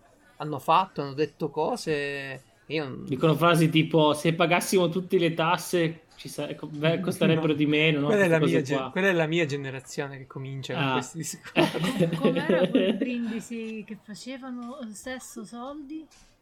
E aspetta, sesso, soldi. No, dro- sesso, E droga. Sassari. No, no. era sesso, droga e, su- e successo. Eh. Sesso, droga e successo era. Oh, Ah. però mica è una brutta vita, dicono, eh, cioè, non è un obiettivo così malaccio. Ma nemmeno cioè. voglio fare il vecchiaccio, cioè è la loro vita, sono adulte ormai, non ci mancherebbe, facessero certo. quello che gli pare. Anche perché se non facessero quello che gli pare, eh, sarebbero come noi, Esatto. no? Tipo una coppia Andrebbero in nostra, ok? convento. Andrebbero in convento. Eh, c'avevano questa cosa, vabbè, un atteggiamento diverso verso il sesso, verso l'alcol. Beh, che hanno scelto delle tipe un po' apposta. Però Eh, parlare di quegli argomenti in tv, sapendo che comunque tutto il mondo ti guarda, un po' mi ha. eh, mi ha stupito. Mi sono fatto vecchio Attori. io. No, Infatti. No, No, non credo, vero. Roberta. Ma non è che sia tutto vero, però. Mezzo scriptato. Eh, Ma dai, scriptato ta- tanta rara- parte, nei reality, tanta parte. Ma può darsi, oh, può darsi. vabbè, ma le suore non mentono. oh. No, le suore non Eh. mentono. Però, però non è importante alla fine, l'importante è l'intrattenimento. Poi cosa c'è dietro, chi se ne frega. Di, E- di coppia ci e- siamo intrattenuti perché prendevamo in giro queste situazioni, queste ragazze, sentendoci un po' superiori, noi come la generazione che è arrivata ormai, no? Sì. E poi c'erano le suore che facevano ridere un sacco, cose di questo Ma cosa, qual è l'altro, l'altro reality allora? tipo. Eh, l'altro un po' più, mi vergogno un po' di più. Eh, Non mi ricordo il titolo. maledizione. 30 giorni? No, Non è 30 giorni per innamorarsi. no, è matrimonio a... a sorpresa. Matrimonio a sorpresa. No, matrimonio... Quello in cui li sposano e poi devono stare Quello col insieme. contadino. No, no, che si sposano con una persona che non conoscono. Sì, sì, sì. Sono, sono delle coppie eh, si è messe insieme da degli psicologi come se tu fai il deck Sì. dei Pokémon, delle carte dei Pokémon. Matrimonio No. a prima vista. Sì. Mm. Questi guardano le statistiche e mettono delle coppie insieme, queste si sposano civilmente, Mhm. però dopo 30 giorni possono... E va, comincia a fare la luna di miele, le esperienze. Dopo 30 giorni possono decidere se rimanere insieme oppure lasciarsi. E quindi, boh, si parte subito con dire, eh sì, fosse così facile, vediamo, vediamo come funziona. Eh, la cosa divertente è vedere pure lì evolvere delle personalità, vedere che succede tra due persone. È Vedere ovvio che che sono non, tutti malati, sì. è No, ovvio che non po'. vedi tutto, però Certo. è, è comunque interessante. Poi non- a me non me ne frega nulla, no? È vero, è finto. La cosa bella è Ma stare con sì. la moglie e prenderli per il culo. È quello che facciamo con tutti i reality, no? Sto co- con, Certo. con Sceriffo sul divano e ridiamo da matti perché fanno delle cose ridicole. Mm. Ah, cioè, tipo una tipa che ha detto le Mm. peggio cose a quell'altro tipo ed era divertente sta situazione. Poverino lui, sai, la cosa più bella che gli ha detto, cammina, Che quando cammina sembra sempre che abbia perso qualcosa. sto poverino era un po' umile, un po' tranquillo, non era un maschio alfa così a prima vista, no? Che poi, capito, uno di quelli Che che... cammina con la testa un po' così. Eh. E poi c'è sta cosa che loro non si conoscono, quindi si girano e si guardano e quindi vedi un po' quelli che fanno... Eh, eh, eh. Ma io non lo volevo così. Ma io avevo ordinato Io una, volevo Momo. Momo, una stella. L'ho reso subito. Dopo 30 giorni ho fatto il reso. Vabbè, quello che voglio dire è che io sentivo. Mi pare che era Mirko di Freeplane. Vabbè, qualcuno Sì, un po' più, sì, forse sì. un po' più grande di me che vedeva sta No, roba e si guardava, divertiva. E io Sì. dicevo, vabbè, ma come cazzo fa? Cioè, se perde proprio la vita a vedere queste cose. Invece, come al solito, Mirko, che saluto, Ha ragione. aveva, aveva eh, sì. ragione. cioè, si passano bei momenti. Dico, sarà sto Covid che mi Ma è... sì, perché poi non so tante puntate, no? No, infatti. Un conto se guardi il Grande Fratello che dura sei mesi. O il film di eh, È Messner. impossibile. Il film di Messner. Sì, ne parliamo tra poco. Messner, eh, La prossima puntata. Va bene, cara Roberta. Da bambina, anzi, facciamo un, un sondaggio. Da bambina hai avuto mai uno, o anche da adulta, perché magari Luca eh, è, è romantico. Ti hai mai regalato uno di quei palloncini gonfiati ad, Elo- ad Elio? Eh, no, Adelio no. E, e da bambina qualcuno te l'ha comprato? Mai no, l'hai avuto? no, Ma sempre solo mai? quelli, quelli normali. Con lo stecchetto. Vabbè, aspetta, no, quelli alle fiere sono quelli con l'elio anche. Beh, sì, qualche Quelli volta alle fiere sì. Ah, ce l'hai avuto quindi, ok. Tu, Mm. Francesco? No, no. A parte che Mai? non l'avrò mai preso perché è troppo pericoloso. Eh, non Cioè, si sa pensavo mai che come. volavi tu. Esatto, esatto. E poi alla fine da bambino non ci andavamo e quindi no. Ok. Sceriffo? Io, io ti, lo Mm. possiamo dire che ti, ti, ti- ti- ti regalai Ah, sì, sì. Una eh, farfalla. la farfalla. Io portai a lei una farfalla gigante Mm. E quando la liberai nella sua stanza, sta cosa volante c'era appeso l'anellino. Oh, Ah, sì, allora- E quanti cazzo Wow, di calcoli? da mangiare. Sì. No, Ah, cosa da mangiare? l'anell- l'anellino, il... quello L'anellino fritto. siciliano. L'anello no. cipolla. No, era l'anello no, col, col diamante. Col diamantino, che all'epoca io facevo il barista, cazzo, il diamantino. Vabbè, la cosa bella è che dovevo fare i calcoli per l'altezza, per farglielo trovare all'altezza... Addirittura. E beh, quella era la parte più... fondo- Se no quello cosa volava troppo, troppo poco, va bene. E quindi Roberta, se lei ha avuto... Ma, la- la- ma scusa, ma l'ha trovato e tutto dirle, oh guarda che bello questa, L'ha guarda il trovato. lato... E e allora la cosa bella fu che io arrivai, comprai sto palloncino e mica ci ho attaccato l'anello subito perché ho detto, sai mai che mi scappa se porta Eh, l'anello. Certo. Però Certo. dovevo anche provare che fosse in grado, no, di... Vabbè, era, era fisicamente possibile la cosa, era un anellino piccolino. mica- Vabbè, Certo. nell'antro di casa sua, nel, nel portone, faccio le prove, la- gli agganci col fiocchetto e tutto quanto. E poi salgo questo coso. Vabbè. Eh, bei tempi. Eh? La gioventù. Che bello. Quando ancora eri romantico, eh? Eh sì. Madonna. Non la guardi più con quello sguardo. Eh, ma Guarda, come dice era- Luca, il matrimonio più- è la tomba di tutto, no? Sì. Era più o meno Sì, come 15 sì. hobby fa. 15 anni. Aspetta, per- perché hai detto di sì al matrimonio e alla tomba di tutto? Ma no. Vuoi incoraggiare le persone che vogliono sposarsi a ecco, farlo ve- venite a bene? incoraggiarmi Luca, va. Allora, non vi sposate se non siete sicuri. Beh. Se siete sicuri. No, il problema è qua è un altro. Il problema è che la- non si è sicuri di voler fare feste barra, ma- barra Ah, Eccomi, sono celebrazioni. qua apposta. cioè, eh, ti sarai resa conto che siamo andati a New York? a Io non solo sono professionista prenotatrice di vaccini, Esatto. ma anche professionista organizzatrice Secret- di matrimoni veloci secret e wedding. segreti. Eh, sì, Eh, sì. però mi mette tristezza proprio così, non lo so. Al- almeno, cioè, non perché- dico questa cinese, cosa, ma noi, almeno un aperitivo per dire, uè, viva! Ma poi le fai le Anche cose. perché devo Eh no, ma Luca neanche quello vuole, cioè lui è proprio niente, anzi se lo teniamo segreto è ancora capisco. meglio, guarda. Ah, Mi, capisco, mi ha proprio detto, guarda, se non lo dice ai tuoi io sono più contento. Ho capito, ma metti che lui deve invitare Francesco e tutti gli amici seri. Ecco. Anche perché io devo celebrarlo innanzitutto. C'è Ah, dell'imbarazzo in questa cosa.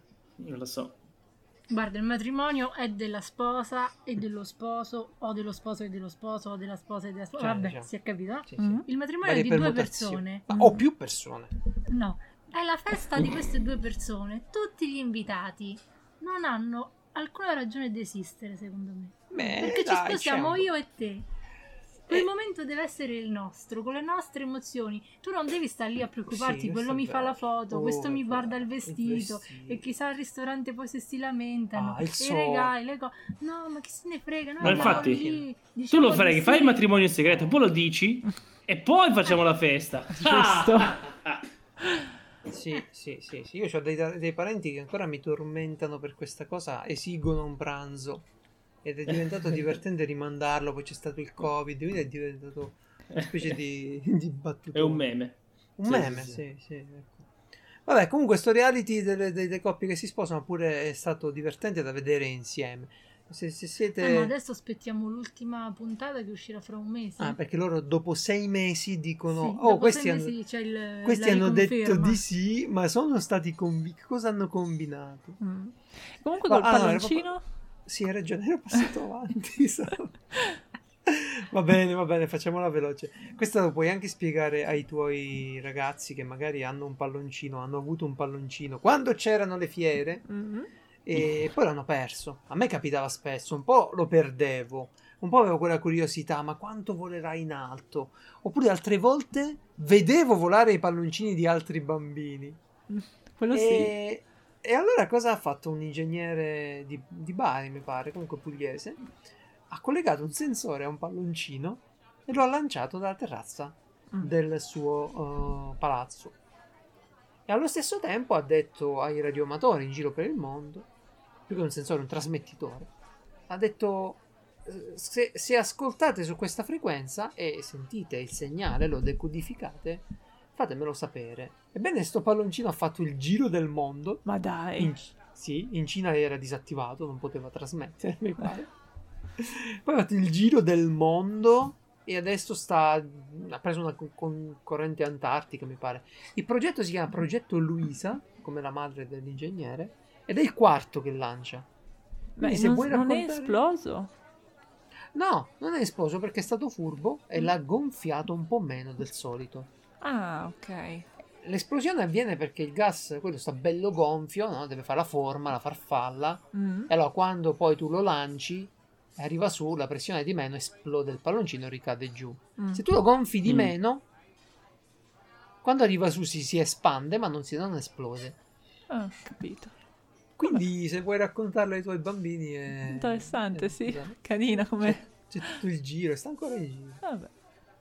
Che E- forma ha questo bello. palloncino che magari lo vediamo passare anche da qua, diciamo, "Ah, è lui! Mm, a parte che sta tipo sui 10.000 metri, mi pare adesso. Ah, è alto, difficilmente alto. Beh, ma guarda che i bambini ci vedono bene. Eh sì. Sì, solo che eh, tu capisci che quando mi metti su radioamatori, sensori, trasmettitori, io proprio il palloncino non l'ho visto, Mm. ok?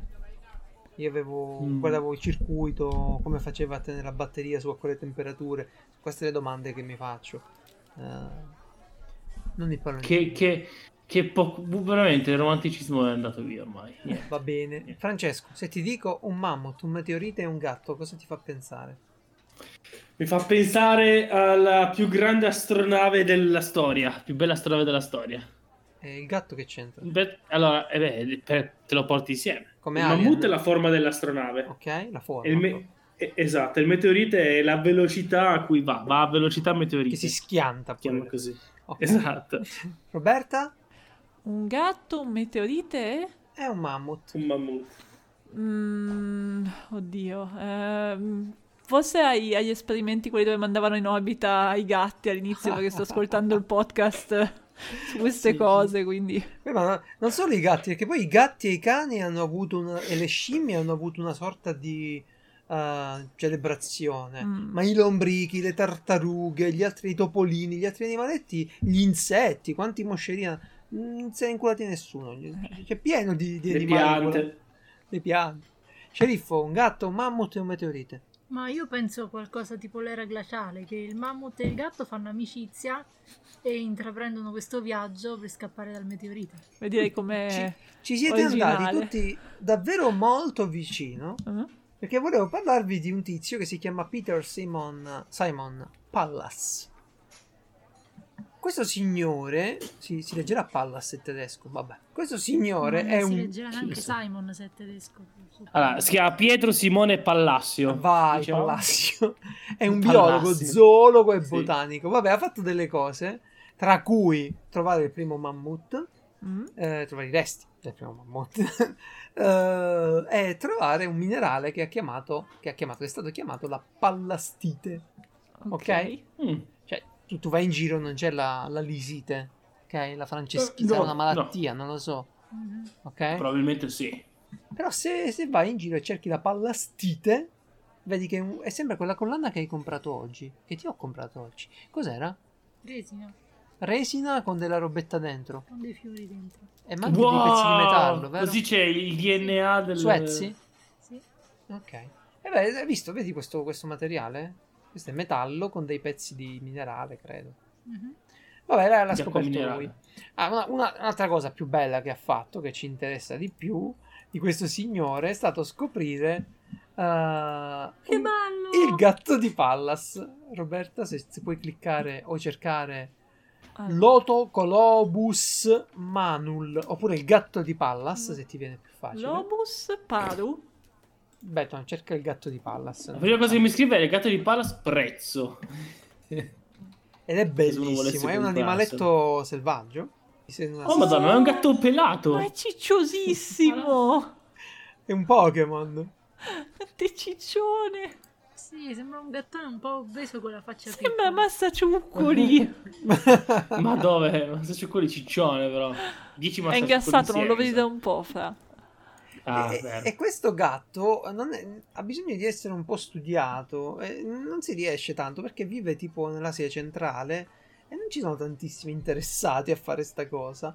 Però un'associazione internazionale ha mandato un gruppo di italiani, eh, la Wildlife Initiative, ehm, un- ha fatto un progetto di cui vi lascio il link ehm, e sono andati a, a mettere delle fototrappole e a vedere cosa fa questo gattone.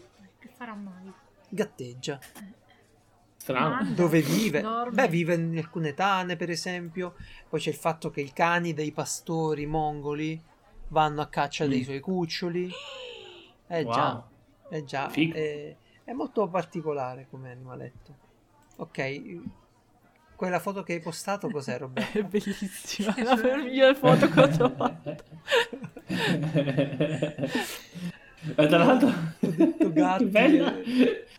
Eh, ma quanto sono pericolosi sti gatti selvatici di Pallas?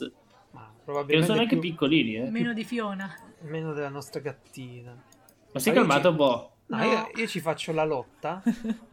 e... Io dal primo giorno, eh. È un anno ormai che Geralt non si gioca con le mani con il gatto. Eh, Non Sì. si gioca con le mani perché il gatto se no capisce che la mano è un giocattolo e te la morde. Sì, ma infatti anche Luca non ci gioca con le No, mani. con il cosa dici? Però è be- vedi, vedi, anche Luca lo fa. Perché è bello Eh. farci la lotta. Un po' di graffi li prendi. sembra che addestra un pitbull invece. Sì, la, la manica, lei. Bellissimo. Poi il nostro, ca- il nostro gatto ha una crisi di identità fortissima. Lei crede di essere un cane. Io lo dico dal primo Come? giorno. Come? Uno, fa i riporti. Quello lo fa anche il mio. Ah, le lanci il giochino e, e lo riporta. Gli lanci il giochino e lo riporta. Cioè, c'ha Ma un- lo c'ha un anche? Sì, me lo lascia ai piedi e vuole che glielo rilancio. Wow.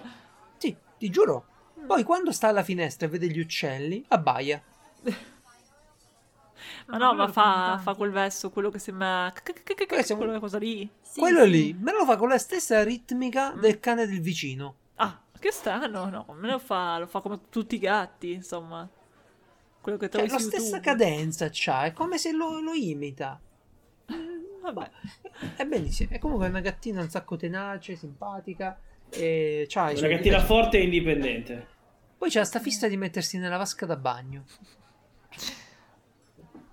E sta Per lì. farsi lavare. No, le apri un rivolo d'acqua piccolino Eh? e la Sì. pace sua. Vabbè. Comincia a giocare con st'acqua che corre, va lì con la manina, ci beve, si diverte un mondo. Ah, vedi. Sì, sì, sì. Ah, signori scandalizzati del gatto nella vasca da bagno, abbiamo tanta amochina noi. Ma tanta. Ma sì, ma due Ah, peli, sì. capirai. Tanto la vasca da bagno chi la usa? Ma di notte lo chi- la chiudete ancora fuori dalla Eh, camera sì, per sì, l'ansia sì, che vi sì, salti in sì. faccia? Ma Eh, non è non è ansia. ansia, è un dato di fatto. sì, è Giusto. Sì. Oppure se metti una mano fuori dalla- dalle coperte Mm, e la muovi un poco, Sì. e quella attacca. Eh beh, per perché pensa che so io che ci gioco. Mentre dormi, no? Qualche movimento involontario, ti Sì. scansi un capello dalla faccia o muovi la mano, no? Allora, io se fossi da solo ci dormirei perché un graffio in faccia o ho la barba o mi fa più uomo vichingo. Certo. non mi certo. frega tanto. Però, siccome c'è sceriffo che anche. Eh, ma gli occhi. Sì, c'è paura. Vabbè, ci Eh. sta. È giusto comunque perché è una gatta un po' matta. Quindi. No, ma poi lo sai, sta tranquilla anche se la chiudiamo la notte. Sì, Solo sì. che la parte difficile è portarla fuori dalla camera da letto. Perché ha Eh. capito. Quindi a un certo orario lei si butta sul letto e si gira. Pronta. Perché come vai tu con le mani che lei graffia? Giusto. Stupenda. Va bene. Eh, ormai Geralt quando arriva dice ciao amore. E sei il gatto, ovviamente. Sì, sì. Sono cose che sperimentano tutte le coppie. Sicurezza sì. durante le escursioni. nu- nuovo argomento. Oh, dai. Eh, qui, qui c'ho già le critiche. Escursioni. Prima Ah, escursioni domanda. che sarebbero andiamo a vedere cosa vediamo cosa tro- trovano le mie cosa trovo con le mie doti di radioamatore e mi Sì. porto lo sceriffo questa è l'escursione Mm, No, no, no, pr- prima partiamo da... No, lo sceriffo non viene con me. eh, Ecco. Questo fa nascere il problema della sicurezza doppiamente perché deve essere sicura di dove sono, come Che faccio. torni. E che torni.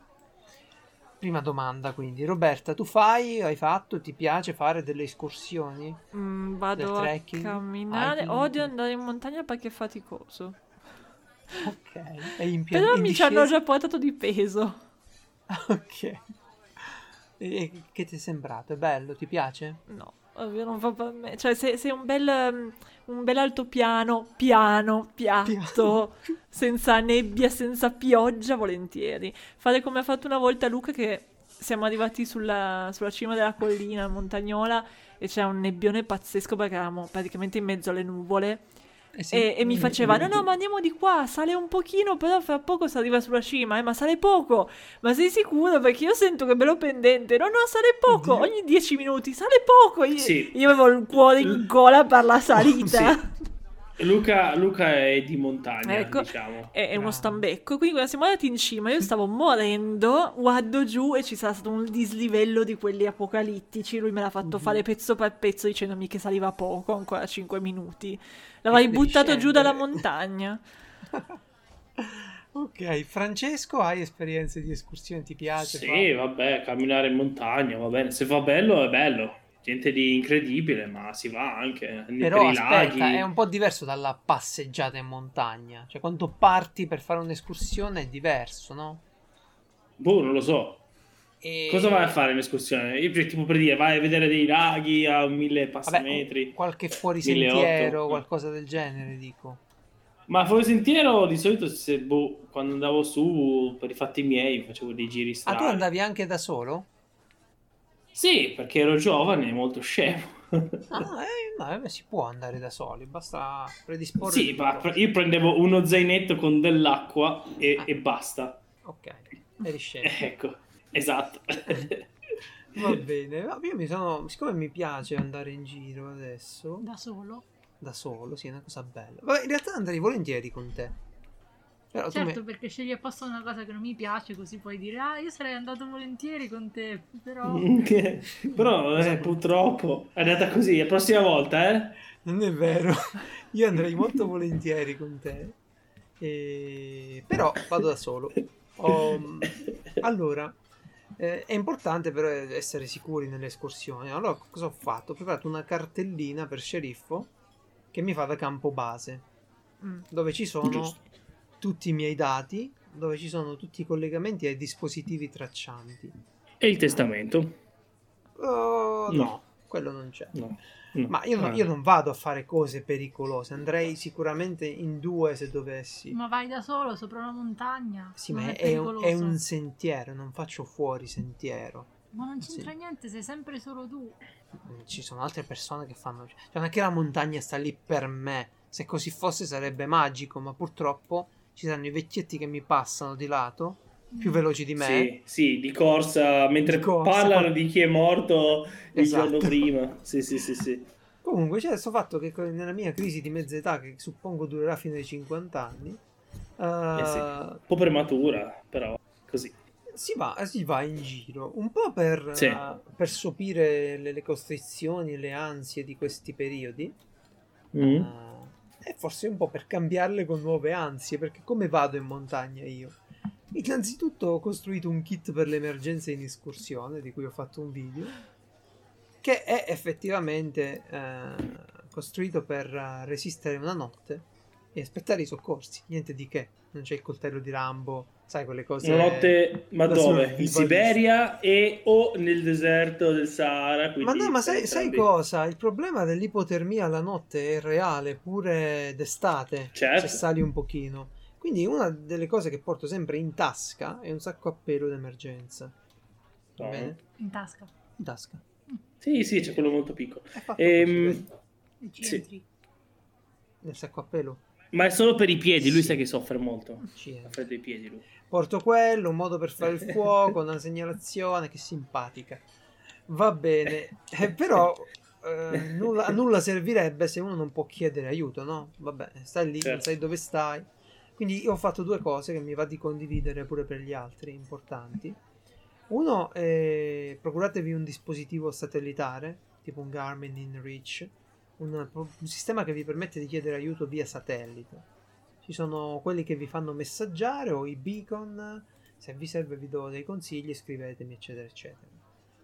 Poi c'è la radio. Io sono un radioamatore, eh, Lo quindi... sappiamo, lo sappiamo. Ah, sei radioamatore? Ah. quindi posso usare strumenti de- decisamente potenti, ma se siete sfigati e non radioamatori, c'è sempre Ra- Radio Rete Montana che funziona con le radioline libere e costano poco. C'è il cellulare, ovviamente, eccetera, eccetera. Però una delle cose di cui vado orgoglioso è il piano della sicurezza. The plan. Vai. Sì, io ho diviso il percorso in waypoint, Mm. in cui comunicherò al sceriffo che sono arrivato in quel posto. Ma di quanti chilometri stiamo parlando? 13. 13, 13 chilometri, ok. Sì. 13 Quindi- andate e ritorno. 1000 metri di dislivello stavolta. Quindi 13 4 ore di camminata? ritorno, sì. Beh, no, 4 ore di camminata no, saranno almeno 5 o 6 se ti fermi. Poi io vado piano, eh, mica sto lì a correre. Ma, ma- ma ti ascolti la musica o ascolti suono della Cazzo, natura? la musica? No, ascolto la natura e i bastoncini che incontro nel terreno. Ah no, io ascolto sempre la musica quando sono... Cioè, vado in montagna ad ascoltare la, la musica. Sì, non mi piace la natura. Cioè, cosa, co- come suona? È bella da guardare, però... Comunque, vai pure. Comunque, questo dispositivo satellitare segna la Sì. posizione mia in tempo reale. Però io mi occupo Ok. pure di dire al sceriffo: Guarda, ho fatto questo waypoint, quindi sono tra questo e quell'altro, no? Certo. Così se dovessi non eh, telefonarle più o avere un problema, lei mi individua in un raggio di in un raggio, un tratto di 800 metri. Va bene? Ti conviene Mhm. averlo dopo le 11 il problema perché sennò... Questo è il punto debole del mio campo base. Che se ho problemi in salita muoio perché lei sta dormendo. E quindi, cos'altro ho fatto? Ho co- ho comprato delle targhette Recco, si chiamano. Sono dei riflettori radio. Costano una trentina d'euro, sono la fine del mondo per quello che servono. E permettono alle autorità da un elicottero di mandare una frequenza e ricevere una risposta. Con dei dispositivi Mm. ti tracciano. Sì. In, in montagna sono quasi obbligatori. In, in ne- nella neve, scusate. in montagna. La neve, Ah. ok, sì. Poi ovviamente c'è il fischietto per le segnalazioni, le luci stroboscopiche, però quello che voglio dire è dividere il percorso in waypoint. sì. Dividere il percorso in waypoint e dare alla persona che sta a casa uh, e fare una tabella con le coordinate, perché se no col cazzo che poi una persona vi capisce lì, no? Fate una tabella con le Certo. coordinate e vi segnate, eh, guardate su WhatsApp dove sta l'ok che siete arrivati, se c'è il telefono, se no via satellite, e la persona sa che siete da, da qui a lì. Ok, Lasciare- chiaro, chiaro. Chiaro. Lasciate un foglio ovviamente con il gruppo sanguigno, eventuali allergie, cose. E io ho pensato di riscrivere, ah, anche se lei sa benissimo. Ma sei pronto per i serpenti? Sì, Sì? Ok. sì. L'unico serpente di cui potrei avere paura in Italia è ovviamente la vipera, no? Eh, appunto. E per la vipera ci sono due cose importanti. Uno è il uh, Safe, Safe Life, mi pare si chiami, un dispositivo elettronico che fa una, dà una scossa ehm, come un piccolo taser, va bene? E quella scossa neutralizza, eh, distrugge la proteina del veleno della vipera. Dai. Si passa come un compasso. Sì, sì, si usa per questo. Ah. E ovviamente ho un estrattore per il veleno. Di quelli semplici a pompa. Ok? Mm. Perché se lo succhi con la bocca e sei ferito, ti fotte il veleno. Si sa sta cosa, ormai fanno tutti. No. È come tipo pompetta È per, per tirare via l'acqua, ma ti tira via il Guarda il sangue. mio video, è proprio una pompetta che fa quello, sì. È come una succhialatte, però più forte. Comunque mi piace che tu hai tutta questa organizzazione e poi c'è mia suocera di 60 anni che tutti i giorni Eh, va so. In escursione da sola su sentieri non tracciati in mezzo al nulla nella docca e non sai Sì. quando è partita, non sai a che ora torna, non sai se torna. E quando torna dici, oh bello, bello, sono passata di lì, magari mi fa, ma anche dormire, però oggi sono un po' stanca. Tu non sai mai dov'è, però Eh, lei è da so, qualche eh, parte. eh, eh, quello è una cosa che dicono in molti di chi riesce ad andare lasciando le paure, le ansie a casa Mm. E di chi invece se le porta. Beh, ma lei è comunque una che lo fa da una vita. Sì, lei è uguale, eh, quindi- Nata e cresciuta nei boschi. È, è uguale, cioè eh, conoscendo i pericoli, ma anche conoscendo i mezzi che abbiamo oggi per poi risolvere una situazione che può essere semplice, come una, una frattura scomposta di una gamba, no? Mm. Può capitare. Una... Se tu avverti quell'ansia, quel pericolo, tu non riesci ad andare in montagna a fare sta roba qui. Certo, Se tu sei libero da quelle ansie, vai con Comunque tu tranquillità. che ti devi Certo. sempre ricordare? di tornare? No. No. Non so se da voi al nord si usava dire questa cosa, ma qua le Cosa? mamme Sì. Mm. ti dicevano, ti dicono ancora, se ti fai male ti do il resto. Ah sì? Sì, assolutamente sì. Ecco, quindi Geralt, se ti fai male Vero. ti do il resto. Però diciamo male, perché io ho pensato, allora, rametto in un occhio e tanto male. il resto in quell'altro occhio. Ok. Ma quanto ma non ti farai niente, te lo dico io. Ti farai il giro, sarai stanco, suderà- sudato e puzz- puzzolente. No, ma è ovvio, è ovvio che, è ovvio che uno va lì per non farsi niente. Certo, Però c'è sì. chi ci riesce ad andare, ecco, come la suocera di Roberta, a cuor leggero, perché proprio non sente questo bisogno, queste... A cuore leggero, sapendo comunque le cose, perché io posso andarci tranquillamente a cuore leggero. Ma quello è un coglione, quello, quello è peggio che peggio, cioè quello è il tipo che si Eh. improvvisa e muore, va con le scarpette stupide, con l'infradito, eh, nel bosco, Sì, si sì, fa cioè, male. ma sì, quello- vado a quello farmi un giro perché basta, voglio lasciare questo mondo. Eh, no, quello, quello è Questo- coglione. questa vita. Però c'è Esatto. ha esperienza che per tutta la vita l'ha fatto e le generazioni passate non è che c'avevano il satellitare, eh, ci mancherebbe. Infatti. Ma infatti è una gestione delle ansie, cioè nel senso uh, far sapere dove sei, essere sempre in grado di chiamare aiuto, uh, cose di questo Ma quando lo sceriffo, se la- la- le permetti di uscire da sola di casa, No, ovviamente cosa può. si deve portare eh, perché tu stia tranquillo? O non ti importa?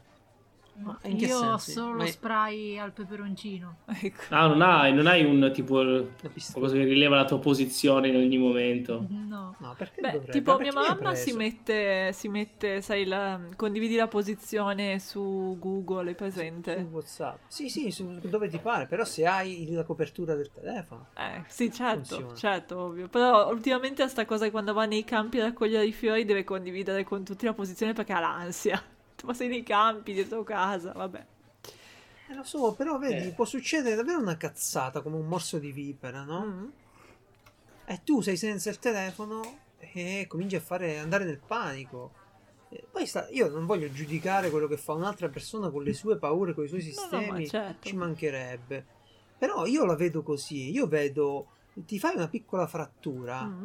Se non hai la possibilità di farti venire a prendere, cominci a camminare, quella frattura ti taglia un'arteria e sei fregato, Mm. no? Sì, sì, sì. E queste cose, capito? Ti senti un po' male, magari dici ora torno. Torni e ti finisci di morire, insomma, un'allergia. Certo che ho i medicinali, tutto quello che penso mi possa servire. Però c'è chi, chi riesce a vivere. Allora, Roberta, tu conosci qualcuno che va in giro senza i fazzolettini? Eh, fazzoletti di carta, dici? Sì, sì, sì. Sì, pieno. Ok. Che quando fanno uno starnuto, vabbè, ora non si può più, eh, porta male. Ma diciamo uno che faceva uno starnuto, si rimaneva con la mano così, ah, un fazzolettino con tutto il Eh, moccio. sì, chiuso. sì. Sì. Cioè, avete presente sta gente, no? Certo. Mio fratello è così. Persone che riescono a girare, a uscire così senza nessun ausilio, senza nessun problema. Eh, io se, se, se devo stare senza fazzoletti non ci, non ci riesco. Sceriffo Idem. Fazzoletti, medicine si portano sempre. si portano sempre. L'imodium, parliamo dell'imodium. L'imodium è una di quelle cose che se lo porti non ti serve. Ma se no, lo- L'imodium qual è? Quello per il mal di testa, no? No, La per diarrea. diarrea. Stomaco. Si dice eh, Ah, in, ecco, ambito, vedi. in ambito di pistole, armi da fuoco, eccetera. È meglio non averne bisogno ed avercela che averne bisogno e non avere la pistola. Sì. E anche l'imodium è così, cioè se ci pensi parlano tutte e due di esplosioni. Detto Una finalmente. un'esplosione Eh, intestinale. sì. Giusto, giusto, giusto. E comunque sì, eh, sì, c'è gente che può fare, che lo fa. No, no. Tu, tu Roberta giri con l'imodium nella borsa? No, assolutamente no. assolutamente Ma no. vedi, perché no? Mai avuto di questi problemi. Vedi? Eh, Non ha allora vedi, vai tranquilla, sicura. Vai al sushi, Poi- mo gliela devi tirare, poverina. No, Infatti. Però eh, Infatti. cioè, per me 3-4 euro di, di medicinale Mm. te le tieni È lì, dura pensiero. 4 anni. Eh, l'ansia è la soluzione. Se c'hai l'ansia, devi trovare la soluzione. Se non c'hai l'ansia, non devi trovare la soluzione. Eh, certo, Infatti. perché poi te lo dà quello vicino a te. Non fa niente, risolvi. Intanto non hai quella premura lì. certo. Eh, Pure Francesco è un po' così, o no? Io? Boh, No, se devo Francesco, cagare vado al Francesco cesso. è quello, devo? Eh, Francesco è c'è- quello che avrebbe il medicinale per mangiare robe con ma anche solo un pochino di glutine e gli dico sempre guarda che questa cosa magari c'ha il glutine, ti sei preso la pastiglia? No, ce l'hai? No. No. Mai ce No. l'ha, mai. Lo so, lo so, lo conosco bene. Da questo punto di vista lo conosco bene. Vedi come sono disteso e felice. No, E vive così perché lui vive bene con- senza quell'ansia senza quella soluzione. Io ho il kit Cacca Serena nella mia Esatto. E il kit Cacca Serena mi permette Che ha di avuto un grande cacca successo, ricordiamo. sul È cesso. piaciuto a tanti. Me l'hanno chiesto un sacco di persone. Ma se io devo... Caro Geralt, ma se devo fare la cacca in treno Eh, o in un supermercato, come faccio? Ti siedi e la fai, come fai? Io la faccio. Alcuni infatti. fanno così. Il mio kit Cacca Serena provvede agli altri. Va bene? Esatto. Ma il problema è quando il bagno non c'è. Anche lì dipende. Eh, Eh, dipende se c'è del verde.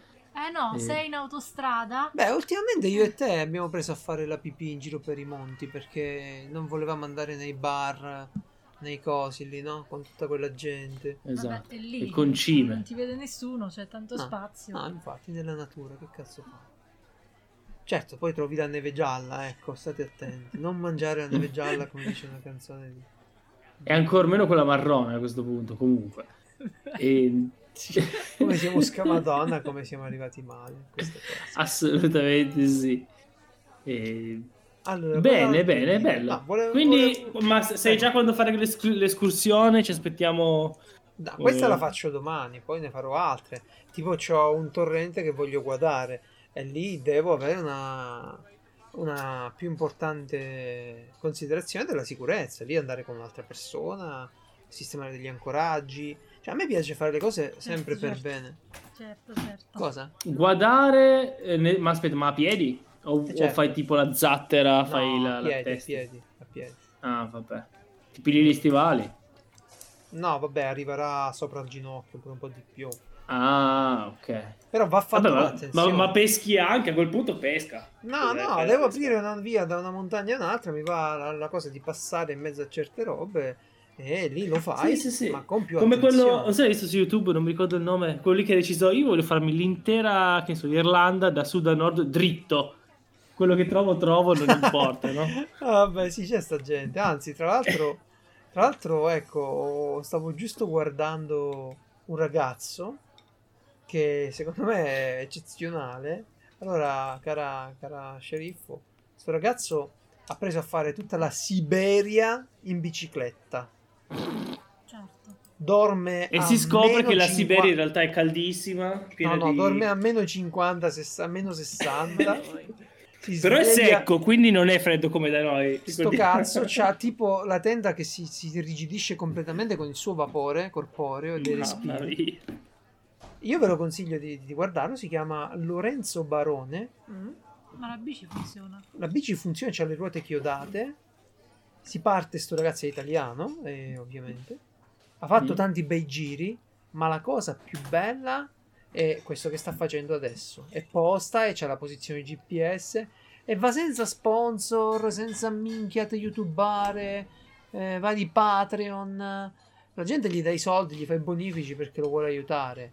E incontra la gente, si fida della gente, mangia, dorme nei camion con le persone che gli danno ospitalità. Cycling in Siberia, oh mio dio, già solo vederlo pieno di neve, di ghiaccio in faccia. In faccia, Porca sì, sì. puttana. C'è il pizzetto di neve che gli si fa sempre per il vapore. Sì. Quindi Lorenzo Barone, lui sì che vi farà evadere da questa Ma montagna sai che della forse casa moderna. sul nostro qui, libro di, di- di testo di quinta c'è un, um, un articolo di giornale su di lui. Ma non mi è nuovo, è questo nome. Davvero? Mm. È un ragazzo, è molto giovane. Ah, sì? Beh, ovviamente abbiamo avuto pure altre persone che in Italia sono andate lì. in Cioè, tanto non puoi fare mai un cazzo di nuovo. Troverai sempre qualcuno che ha già fatto qualcosa. Mm. A Ma proposito, sì, Roberta, ma, ma mi hanno postato una foto di un libro di testo Mm. delle scuole elementari. Ora, devo cercare, è lunghissimo. E in pratica c'era scritto, c'era una roba stranissima, vediamo se la ritrovo. Io, oh, aspetta, aspetta, no, questa te la devo dire, quindi devi aspettare. Secondo me la, la devi sapere. Ma quest'anno li avete fatti comprare i bambini i libri? Cioè, visto che tanto fanno tutto Certo, da, tanto da- c'è il libro digitale. il digitale. Ah. Ma se li comprano... Ah, ok. No, il libro digitale è incluso in quello cartaceo, cioè non puoi avere il codice se non Ah. lo compri. Ah, devi... Sì, certo, come quelli nostri, quelli dell'università. Vabbè, sta di fatto che non lo trovo, ma in pratica questo libro ci aveva scritto qualcosa tipo... eh, io sono cinese, eh, mi allabbio... eh, Ah, sì, c'era l'articolo Mm. che ho visto oggi. Ah, sì, aspetta, aspetta, forse lo trovo. No, ce n'è uno che tipo... eh, perché lì, questa mia amica lì mi sta così simpatica, perché dice sempre sì, grazie sì, e prego. Dice sempre grazie e prego, queste cose E non si arrabbia mai quando la prende in giro. Mamma mia. Sì, Ed ok. è bravo in matematica, comunque. Perché quello... però orientale, scherzi, è orientale, matematica, eh, Ma guarda, Eh, ormai producono ok. talmente tanti libri di testo che non riesci a stare al passo. si trova di tutto. Sì, io non so nei nostri, magari ci- chissà cosa c'era. Comunque, questo ragazzo fa cose caso. incredibili, Lorenzo Barone, ve lo consiglio, vi lascio l'intervista del ciclo viaggiatore della Siberia e vi parlo velocemente perché poi chiudiamo. Perché poi chiudiamo. Vi parlo Velocemente. veloce- velocemente eh, del- di qualcosa dell'alpinismo che ho scoperto. Eh, Roberta mi pare di aver capito non fa No. scalate, No. arrampicate, no, vari. E Francesco mi sa proprio di no. Io, guarda, le gambe... ma non, non ha più senso. Non è che- abbiamo un corpo umano nel 2021, dobbiamo essere solo esistenze di Ok. pura mente. Ah, io basta. vorrei essere un'esistenza a forma di, di, di Momoa, di qualcuno di questi. Ma potremmo aplodassimo la nostra mente in Sì, un'intelligenza unica, eccetera, Il eccetera. Vai. sceriffo non fa scalate e nemmeno io. Quindi che cazzo Esatto. c'entra la montagna? Vabbè, Non So- ancora. Non- non- No. esatto, brava, brava, dillo. Ah. Dillo che si- io vedo un pattern, ok? Un po' alla volta inizio a intravedere che tra K2, Allora, vi- K2 vi devo 2025, raccontare eh? una cosa intima. Um, Sì. Quando ero un ragazzino feci la comunione e i Ok. parenti si prodigavano in grandi regali, cioè grandi sempre relativamente. Orologio. Esatto. Mi regalarono un orologio, tra, tra tutte le Eh. cose, un Sector No Limits, della serie No Esatto. Limits. Vabbè. Sto Sector non era tanto l'orologio, anzi era pure senza cronografo, manco mi piaceva a me. Non ho mai Sì, sì, sopportato sì. il fatto che esisteva il modello col cronografo e me mi hanno preso quello senza. Ricordiamoci il cronografo cosa fa. E e misura i secondi, quello che ha le, le tre lancette, no? I, i tre pulsanti. Hai un orologio senza la, la lancetta del secondi? Quello era senza la lancetta dei secondi, ma era senza il cronometro, no? Qu- Quando, quando tu devi misurare un tempo, hai presente gli orologi che hanno tre pulsanti? Quelli- Ah, sì, non mi sono mai piaciuti. Sì, sì, sì. Tu Roberta No, ce li hai presenti? Sì, sì, sì, sì. Oh, eh, Che sono più per la semplicità. Un alieno a volte. Ma perché E vabbè, il cronografo. non si usano Eh, più, di- dico il più. Dico il timer. No, io non li uso Col perché li rompo, però mi Con il piacerebbe... ne ho, cronometro, eh. va bene con il Cronometro. cronometro. Ok, Eh. Dai, Manco lo velocemente, su. disegnasse. Sì, ok, vai. Va bene, e quindi c'era in questo orologio qui nella confezione c'era un librettino di tutte Sì. le, le grandi sfide no limits che aveva fatto sta gente sponsorizzata da Sector. C'era un tizio, ancora me lo ricordo, che aveva, ah, mi pare, risalito il Rio delle Amazzoni con una mezza canoa. Altra gente che c'era Patrick de Gaillardon si chiamava, il tizio che si buttava con la tuta alare. Mm. E, vabbè, gente che ha fatto sempre grandi cose. C'era pure un ciccione che per un anno si era chiuso in un bunker. Ok. Per mangiare di più in santa pace. so che se, se- Lì- cioè, no, senza contatti che- esterni. Quella cosa che nel 98, 96 forse, eh, 94, boh, non Eh? so, era considerato uno sport estremo. Cioè ora è la vita normale delle persone, chiudersi in un Esatto. bunker per non vedere gli altri, cioè proprio normale. Sì, Vabbè, anche io- prima del Covid. Sì, sì, sì, così. sì, sì, sì. Va bene, io allora vedevo sti cosi, cazzo, però che gente. E ogni tanto mi ritorna sta cosa e vado a esplorare qualche settore delle Ma come? Ma tu sei già, hai già fatto un record unico, primo al mondo. Tu sei l'unico, anzi la prima persona, poi non so se sarai l'unica, ad aver sposato lo sceriffo. Eh? Gli, gli stai augurando male. Visto? sa. Sì. Dipende come va domani, potrebbe non essere l'unico. Eh, infatti per quello mi sono dico- corretto te lo subito dico in diretta. Cerca sempre la felicità. Ok? Ecco. No, Ecco. Anche se hai i capelli lunghi e fai il rock, eh, rock cosa come ti sarebbe sempre piaciuto, invece hai preso il ragioniere con la panza qua. E cerca la felicità, qualunque forma essa abbia, pure gli addominali. Pure le droghe. Eh, dunque, sì? È la rock. montagna. Vabbè, Eh, sono sì. diventato socio del CAI, il club alpino italiano. Mm. Che cos'è il CAI? Il CAI è una grandissima organizzazione no profit in Certo. Italia Cioè, che si occupa di mantenere i sentieri, spiegare la montagna, tra cui ci sono anche persone che in montagna non vanno come me a camminare, ma vanno ad arrampicarsi, no? Sì. E io queste persone le ho cominciato a frequentare, a sentire storie, e ho capito che c'è la montagna, con la M piccola, quella dove vado io, che è comunque una montagna, e la montagna con la M grande. Così ho scoperto un po' di cose, per esempio che mentre tu sali nella una grande montagna eh, nel mondo, è l'Everest, no? E Mhm. ci vanno tante persone. E mentre sali, arrivi da un certo punto in poi, gli ultimi 700 metri, mi pare, che c'è una cosa chiamata la via dell'arcobaleno. Cazzo, ci saranno degli effetti di luce, no? Cosa ti Mm. fa pensare a te, Roberta? La via dell'arcobaleno? È la, l'aurora Ah, boreale, ma non è 7500 il posto giusto, mi sa. No, no, no, buona- no, quei giochi di luce sulla neve, l'alba, il ghiaccio. chiaro. Invece no, c'è una distesa di cadaveri congelati. Mm, che gioia. Ah, bello. di altri alpinisti che hanno provato a salire la vetta e si sono fermati lì o Beh, li, li lasciano lì a decorare, cioè si sono morti lì, lasciano Eh, lì i cadaveri. Il problema E è chi che li va a non prendere? puoi andarli a prendere senza rischiare Ah. tantissimo la tua vita pure tu. Vabbè. Quindi rimani lì. Non è l'unica montagna. Tutte le montagne più grandi e più difficili Mm. hanno fior fior di cadaveri oh, l'Everest è frequentatissimo e quindi si vedono. La via è quella no, che si fa Mm. ed è- si vedono. È talmente frequentato l'Everest che per arrivare in cima devi fare la fila. Ma dai. Sì. E ovviamente eh, si fa la fila e c'hai delle persone che ti portano l'ossigeno. Tu devi pagare 100.000 euro, va bene? Prendi delle persone locali, dei- dei- degli alpinisti professionisti di Sherpa. 100.000 euro? Sì, questo tanto. E chi se li prende? 100.000 euro ci devi comprare l'attrezzatura per te. Ma là sono tutti ricchi quelli morti, ma Le chi se ne bombole. frega? Ci godi anche a no, guardare. Ah, non è che paghi Sì. come una tassa 100.000 euro per salire. No, il permesso costa o 5.000 o 7.000 Ah, vabbè, euro. poi. Il permesso. Vabbè, ma tu passi dall'altro lato e non paghi, no? Dalla Eh, Cina? eh, Sì. Il giro lungo. Mm. E vabbè, tu in pratica eh, vai a fare questa scalata e ti portano l'ossigeno, lo zaino, le attrezzature per eh, stabilire i campi. Quando dici campo 1, campo base, campo 1, campo 2, campo 3, quello che sono, sono delle tende che devi lasciare.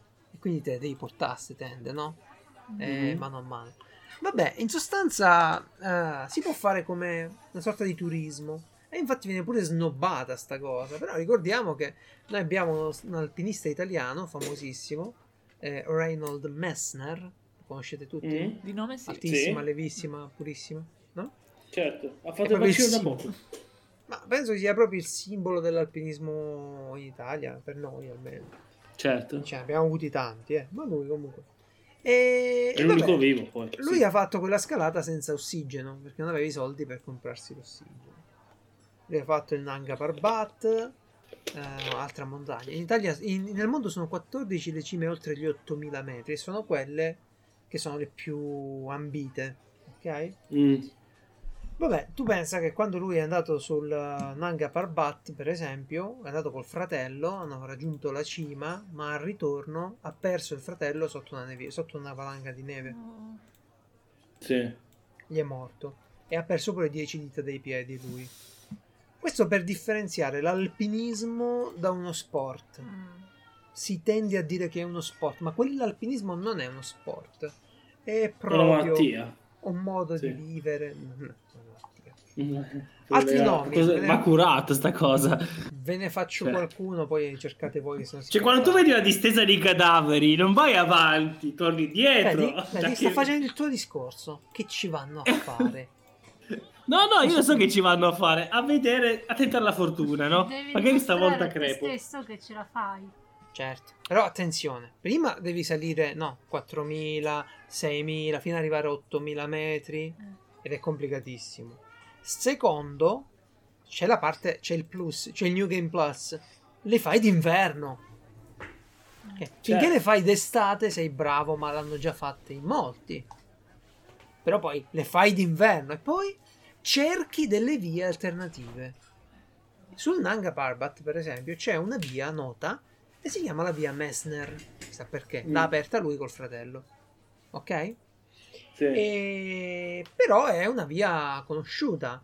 È un ragazzo italiano che era di, di Sezze e lo prendevano poi in giro perché lo chiamavano tu, tu non sei un alpinista, tu sei un collinista perché nel centro Italia ah, non ci sono delle montagne su cui no? Non c'è abbiamo il Monte C'è il Bianco. terminillo.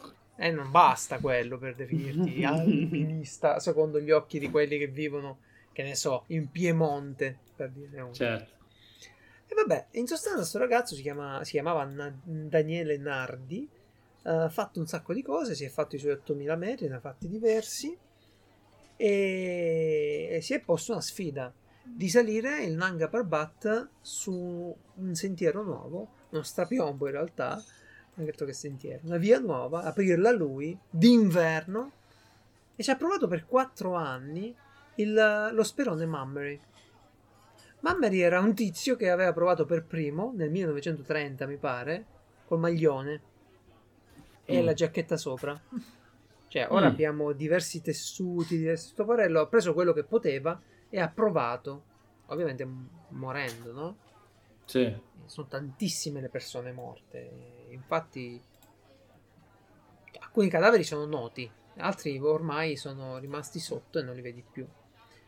Ma quindi neanche Stonardi è morto. Sì, Anche è morto il Nardi Nanga Parbat. purtroppo, sì, sul Nanga Parbat è morto lui e Tom, oddio, Bala, Bayard, Ballard, Ballard. Ballard, bravo. E è morto da poco, nel 2019. E Sì. considerate una cosa, mano a mano che sta gente muore, aumentano i contenuti social e i contenuti che postano della loro avventura. Quindi uno li segue un po', ci si affeziona. Mm. E, e se prima ti dovevano raccontare com'era andata una cosa, ora ritrovano la fotocamera, ritrovano la- e vedi com'è andata. Però questa storia Mm. di Daniele Nardi c'ha pure dei- delle cose magari da, da guardare perché lui aveva questa bandiera di Scientology da portare in vetta e qualche trasmissione tv ha indagato.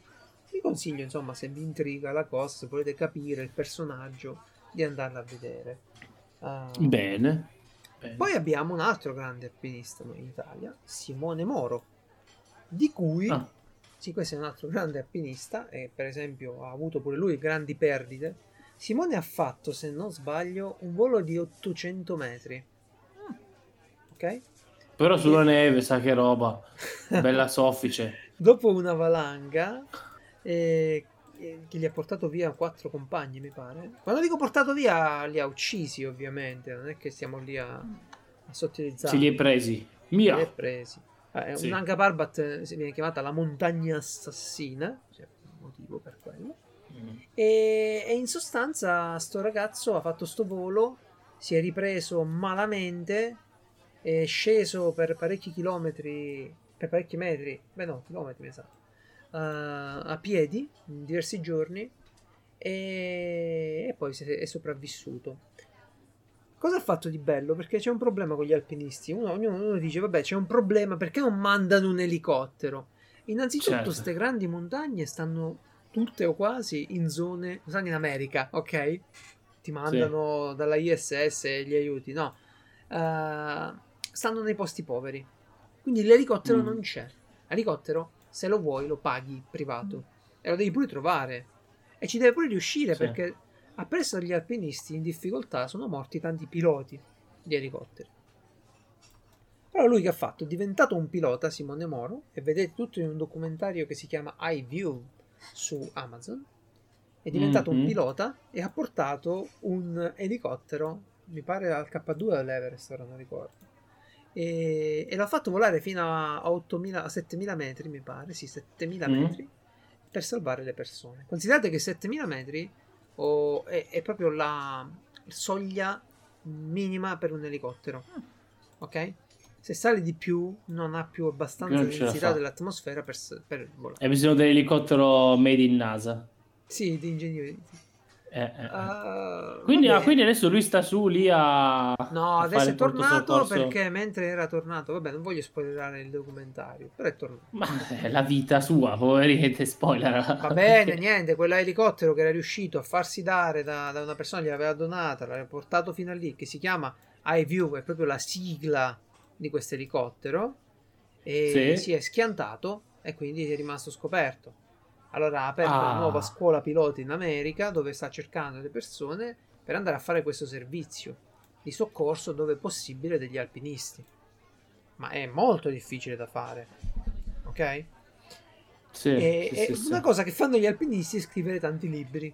Perché dici di che campa un alpinista? Beh, deve scrivere i libri, c'ha gli sponsor, fa le sue attività. Comunque c'ha- ne scrivono tanti, quindi se volete leggere trovate di tutto. Quest'anno Cioè, io ho Ma seguito... meglio così, è come, erano come i vecchi libri di bordo, no? Cioè i diari degli, Sì. degli esploratori. Noi Sì. abbiamo i... Eh, cioè, Messner, quando siamo, Messner, quando siamo andati al suo museo con Sceriffo, ne aveva quanti secondo Una te? trentina. Di più. Credo di averli contati su Wikipedia, erano forse 40 o 50. Eh. Eh sì, è scritto tutto. Poi c'è una ragazza che ho seguito, che è stata anche compagna di scalata, di- si chiama di cordata, è allieva di Simone Moro, si chiama Tamara Lungar. Ah, Eh, vediamola un po'. Sta ragazza eh, ha avuto un'avventura con Simone, per esempio lui è caduto in un crepaccio, è una, una Mm. cosa avventurosa delle montagne è che il ghiaccio si stacca e si fanno dei crepacci lunghissimi, cioè profondissimi. Se cadi lì Mm. muori. Nel- nell'Everest sti crepacci, sti crepacci hanno tutti i ponti artificiali, le scale, è proprio una via attrezzata quella dell'Everest.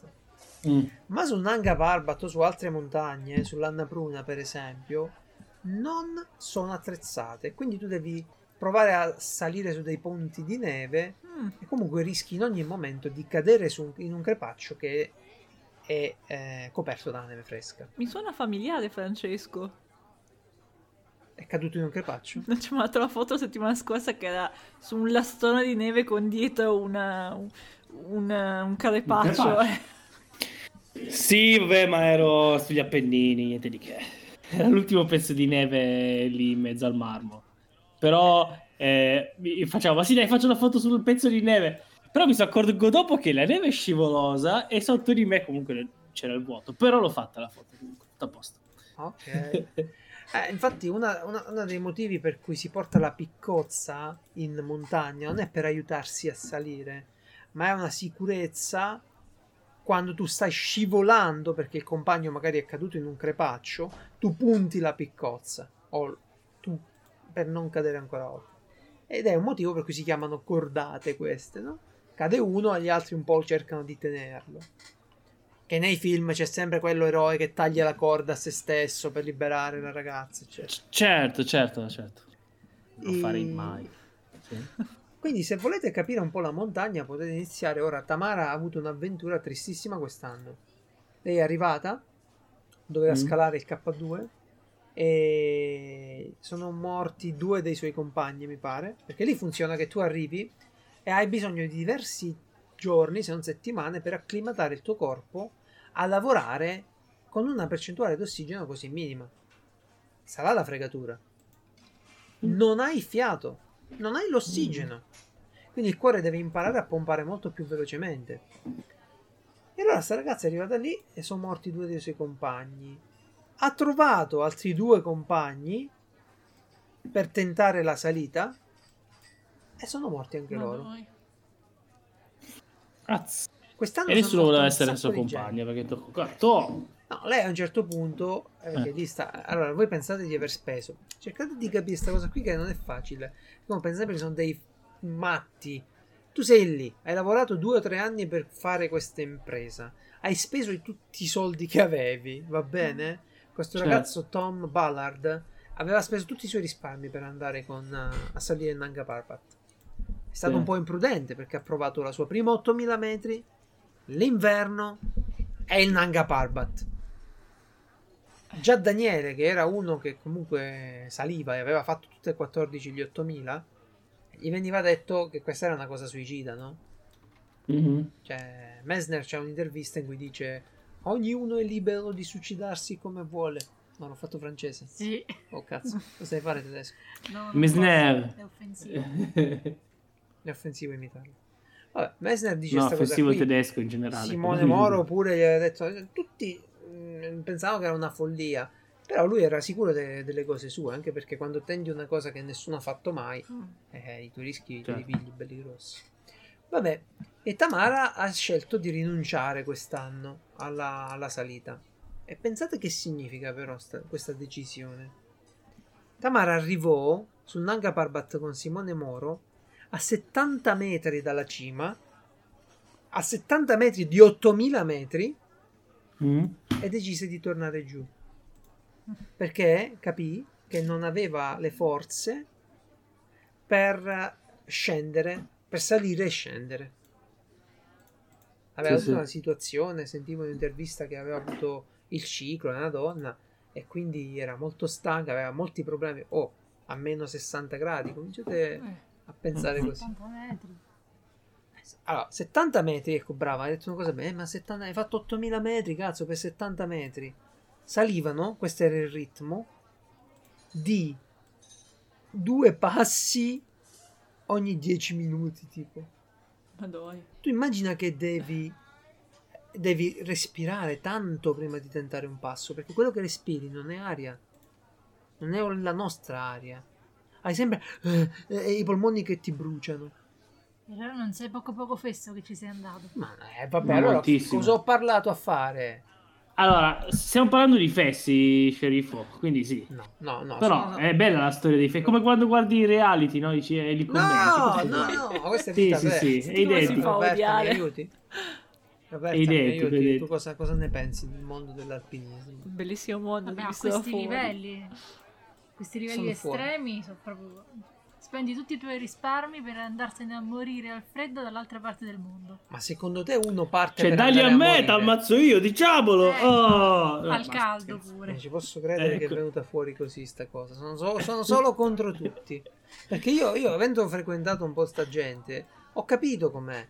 E beh, tu Sì, devi sì, provare è quello però. Tu non, non capire com'è. Adesso ti ho detto 4 anni K2, vai. 2025 Mm, K2 no. Geralt. Sinceramente no, nel senso io non sono così propenso al rischio eh, e quella non è una cosa che puoi fare in sicurezza. Cioè non c'è un Mm. modo... Allora, lì vi ho detto che c'è una fila Sì. per l'Everest, vero? Mhm. Quello che non vi ho detto è di quante persone muoiono in fila. In fila? Ah, Sì. Perché tu stai aspettando a 8000 metri, con poco ossigeno, di arrivare lì. Il freddo, la stanchezza, il mal di montagna, muori. Mamma mia. E la cima è una cosa in cui gli alpinisti spendono 20 minuti. Perché devono iniziare la discesa poi. L'avete mai visti con le Mm. torce in testa? Farlo di notte? E uno dice: Ma che sono Mm. scemi che fanno sta roba di notte? E no, è perché devono proprio fare una roba tipo per andare sull'Everest, parti di notte, all'ultimo tratto, il tratto della morte, chiamato così. Parti di notte, arrivi lì, ti fai la tua fotina e riscendi subito. Se no, so cazzi. Ok? Va bene, ho raccontato un po' quello che non so se sono riuscito, mi sento un po' morenti. Servono i grilli in sottofondo. Mm. No, no, bello, bello. L'importante è che lo faccia qualcun altro, è sempre quello. Eh, Eh, va vabbè, benissimo. una Poi cosa ci, ci bella- fanno i film, ci fanno i libri. No, bello ma come bene, dicevo, una delle cose più belle è che adesso documentano tutto e noi Esatto. possiamo seguire queste imprese. Daniele, per esempio, Daniele Nardi aveva fatto una grande opera di documentazione. Simone Moro pure, e Messner un po' meno perché Non quando c'era ai tempi suoi. la telecamera documentazione. no ha Eh, scritto ma non ha fatto tanto filmato, ecco. Eh, Sì. cioè, abbiamo più filmati di questi qui. E li hai proprio in diretta. Se tu seguivi Tamara, vedevi che poverina, io ho seguito quest'anno. Cazzo, gli è successo di tutto. Trova un nuovo compagno per fare la scalata, muore pure quello. E cazzo, E poverina. allora eh, fai uno più uno. e- Eh, tutti così. va. Vabbè, vabbè. No, ma ragione- Cioè, Infatti- raccoglilo questo segno. Lei pensa- Non ha più trovato nessuno perché faceva le corna quando passava. quello, quello che, Comunque. tu stai lì senza ossigeno, devi capire tutta la filosofia Ma di un'impresa del cioè, genere. Non è Capisci, ti è andata bene una volta, arrivai pure la seconda, ti riva bene pure la seconda, basta. Ma lei lo Vabbè, fa da lei, lei è fortunata, Ma chi va infatti- con lei non tanto. Sì, infatti, guarda. No, Sì, poi sì. va bene, ho visto che c'è anche un fisico da paura facendo questo sport. Buon per lei. Cosa cazzo volevi Andiamo che aveva? avanti. Scusa, che era una cicciona. Ci stai parlando di una che si arrampia, ha fatto tutti gli 8000 metri, forse. Sto cercando di andare avanti. Lo vuoi capire? Va bene, ultima. No, vabbè. Sono tanto le per- 11. Sì, chiudiamo con. Ma questa è bella, notizia. però. Ti No, però, piace? ecco, vai. Sì. Va bene. Sceriffo, tu hai mai pensato di aprire un canale di. No, Hai mai pensato di cucinare? Sì, Roberta Sì, lo ha fatto, di- ma e non glielo chiedo mangiare. nemmeno perché Roberta ha già cucinato su YouTube anche con Francesco. Sì, grande Esatto. successo. Ne- ne- te, ne, te ne penti di questa cosa? Hai paura che i tuoi alunni scoprano questa No, cosa? qualcuno ha già trovato il canale. Oh, momento momento di imbarazzo sull'attimo, tipo, maestra, ho visto Ah. il video YouTube. Eh, ah, sì, eh, ok, va bene. E poi finisce lì. Eh, Bocciato. Ma sì. Ma sì, tanto per loro è No, normale. infatti. Eh, c'è però un problema che, che- che succede a volte. Metti che tu vuoi fare un canale, che tua moglie vuole fare un canale YouTube. Mm. Tu la vuoi Mhm. aiutare perché stai lì in cucina. Magari sei all'estero per lavoro. Ok? Certo. E, Esatto. E fai questo, questo, questo canale. E mentre ti filma, eh, tu non ti fai vedere, che non vuoi che gli altri ti vedano. Però No, vengono infatti. nel video. Come esempio vedono- quando fai un podcast ti fai chiamare Geralt di Rivia al posto del tuo vero nome, no? Sì, esatto, l'esempio calza abbastanza. E allora tu hai questi tatuaggi che vengono ripresi in alcune occasioni sulle braccia, no? Mm. E uno Mm. non ci pensa, però le autorità, c'è una cosa che fanno, è proprio mappare i tatuaggi. E i vari algoritmi che ci sono in giro cercano questi segnali nell'internet, ok? E infatti un, eh, un latitante dell'andrangheta, eh, di nome Mark Feren Claude Biart, spero di non aver sbagliato il nome, che si trovava... Ancora, pure nell'andrangheta non c'hanno più i nomi italiani, ma che mondo Eh, sei? no, ma no, veramente. sì, un nome strano, questo era nato a Roma comunque. E si trovava Sì, nella. Repubblica Dominicana, è stato catturato proprio grazie a dei fotogrammi eh, che sono stati presi. Considerate che l'Interpol ha un, eh, un progetto abbastanza grande eh, che si chiama Interpol spero. Cooperation Against Ndrangheta.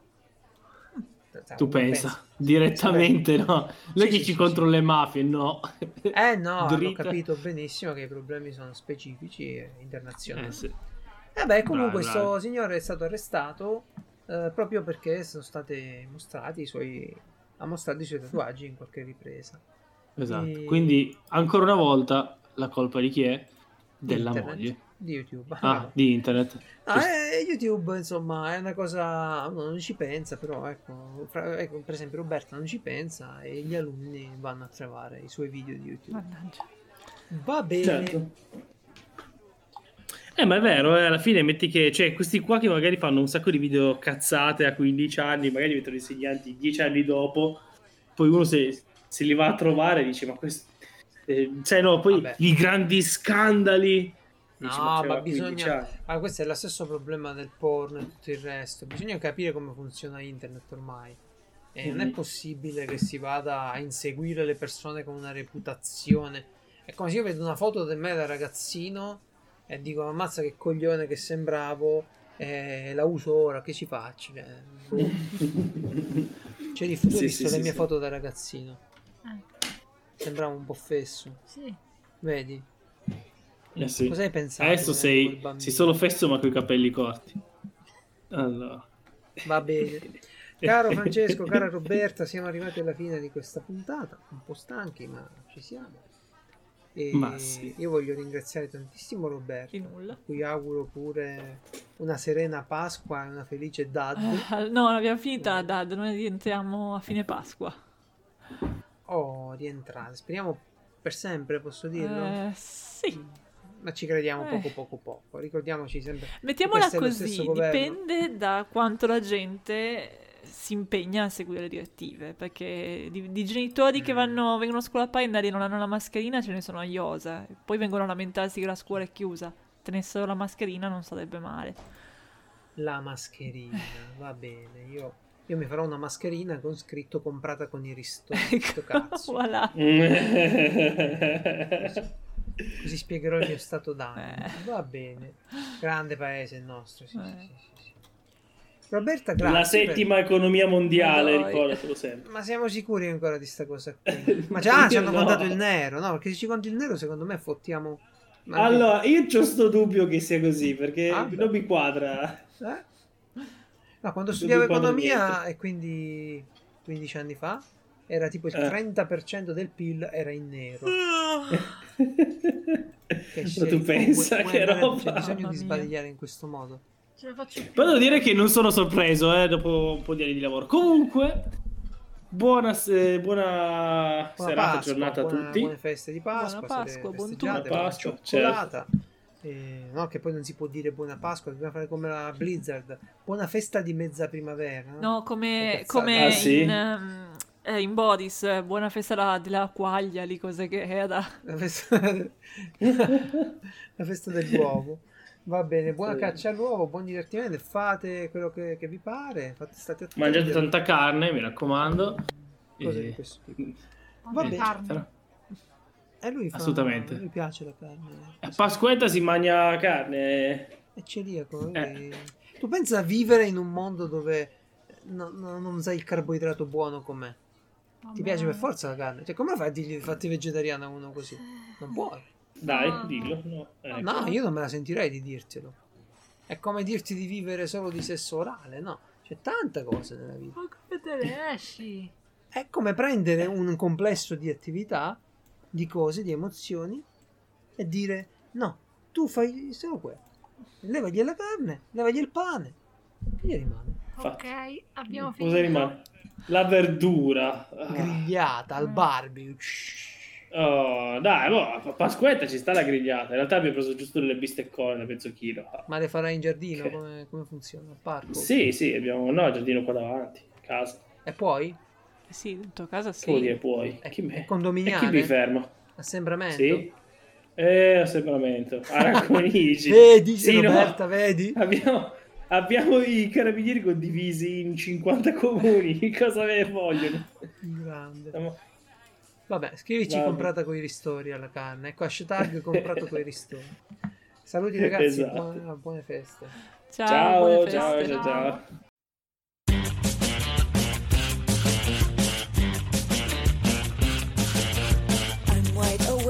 good, you're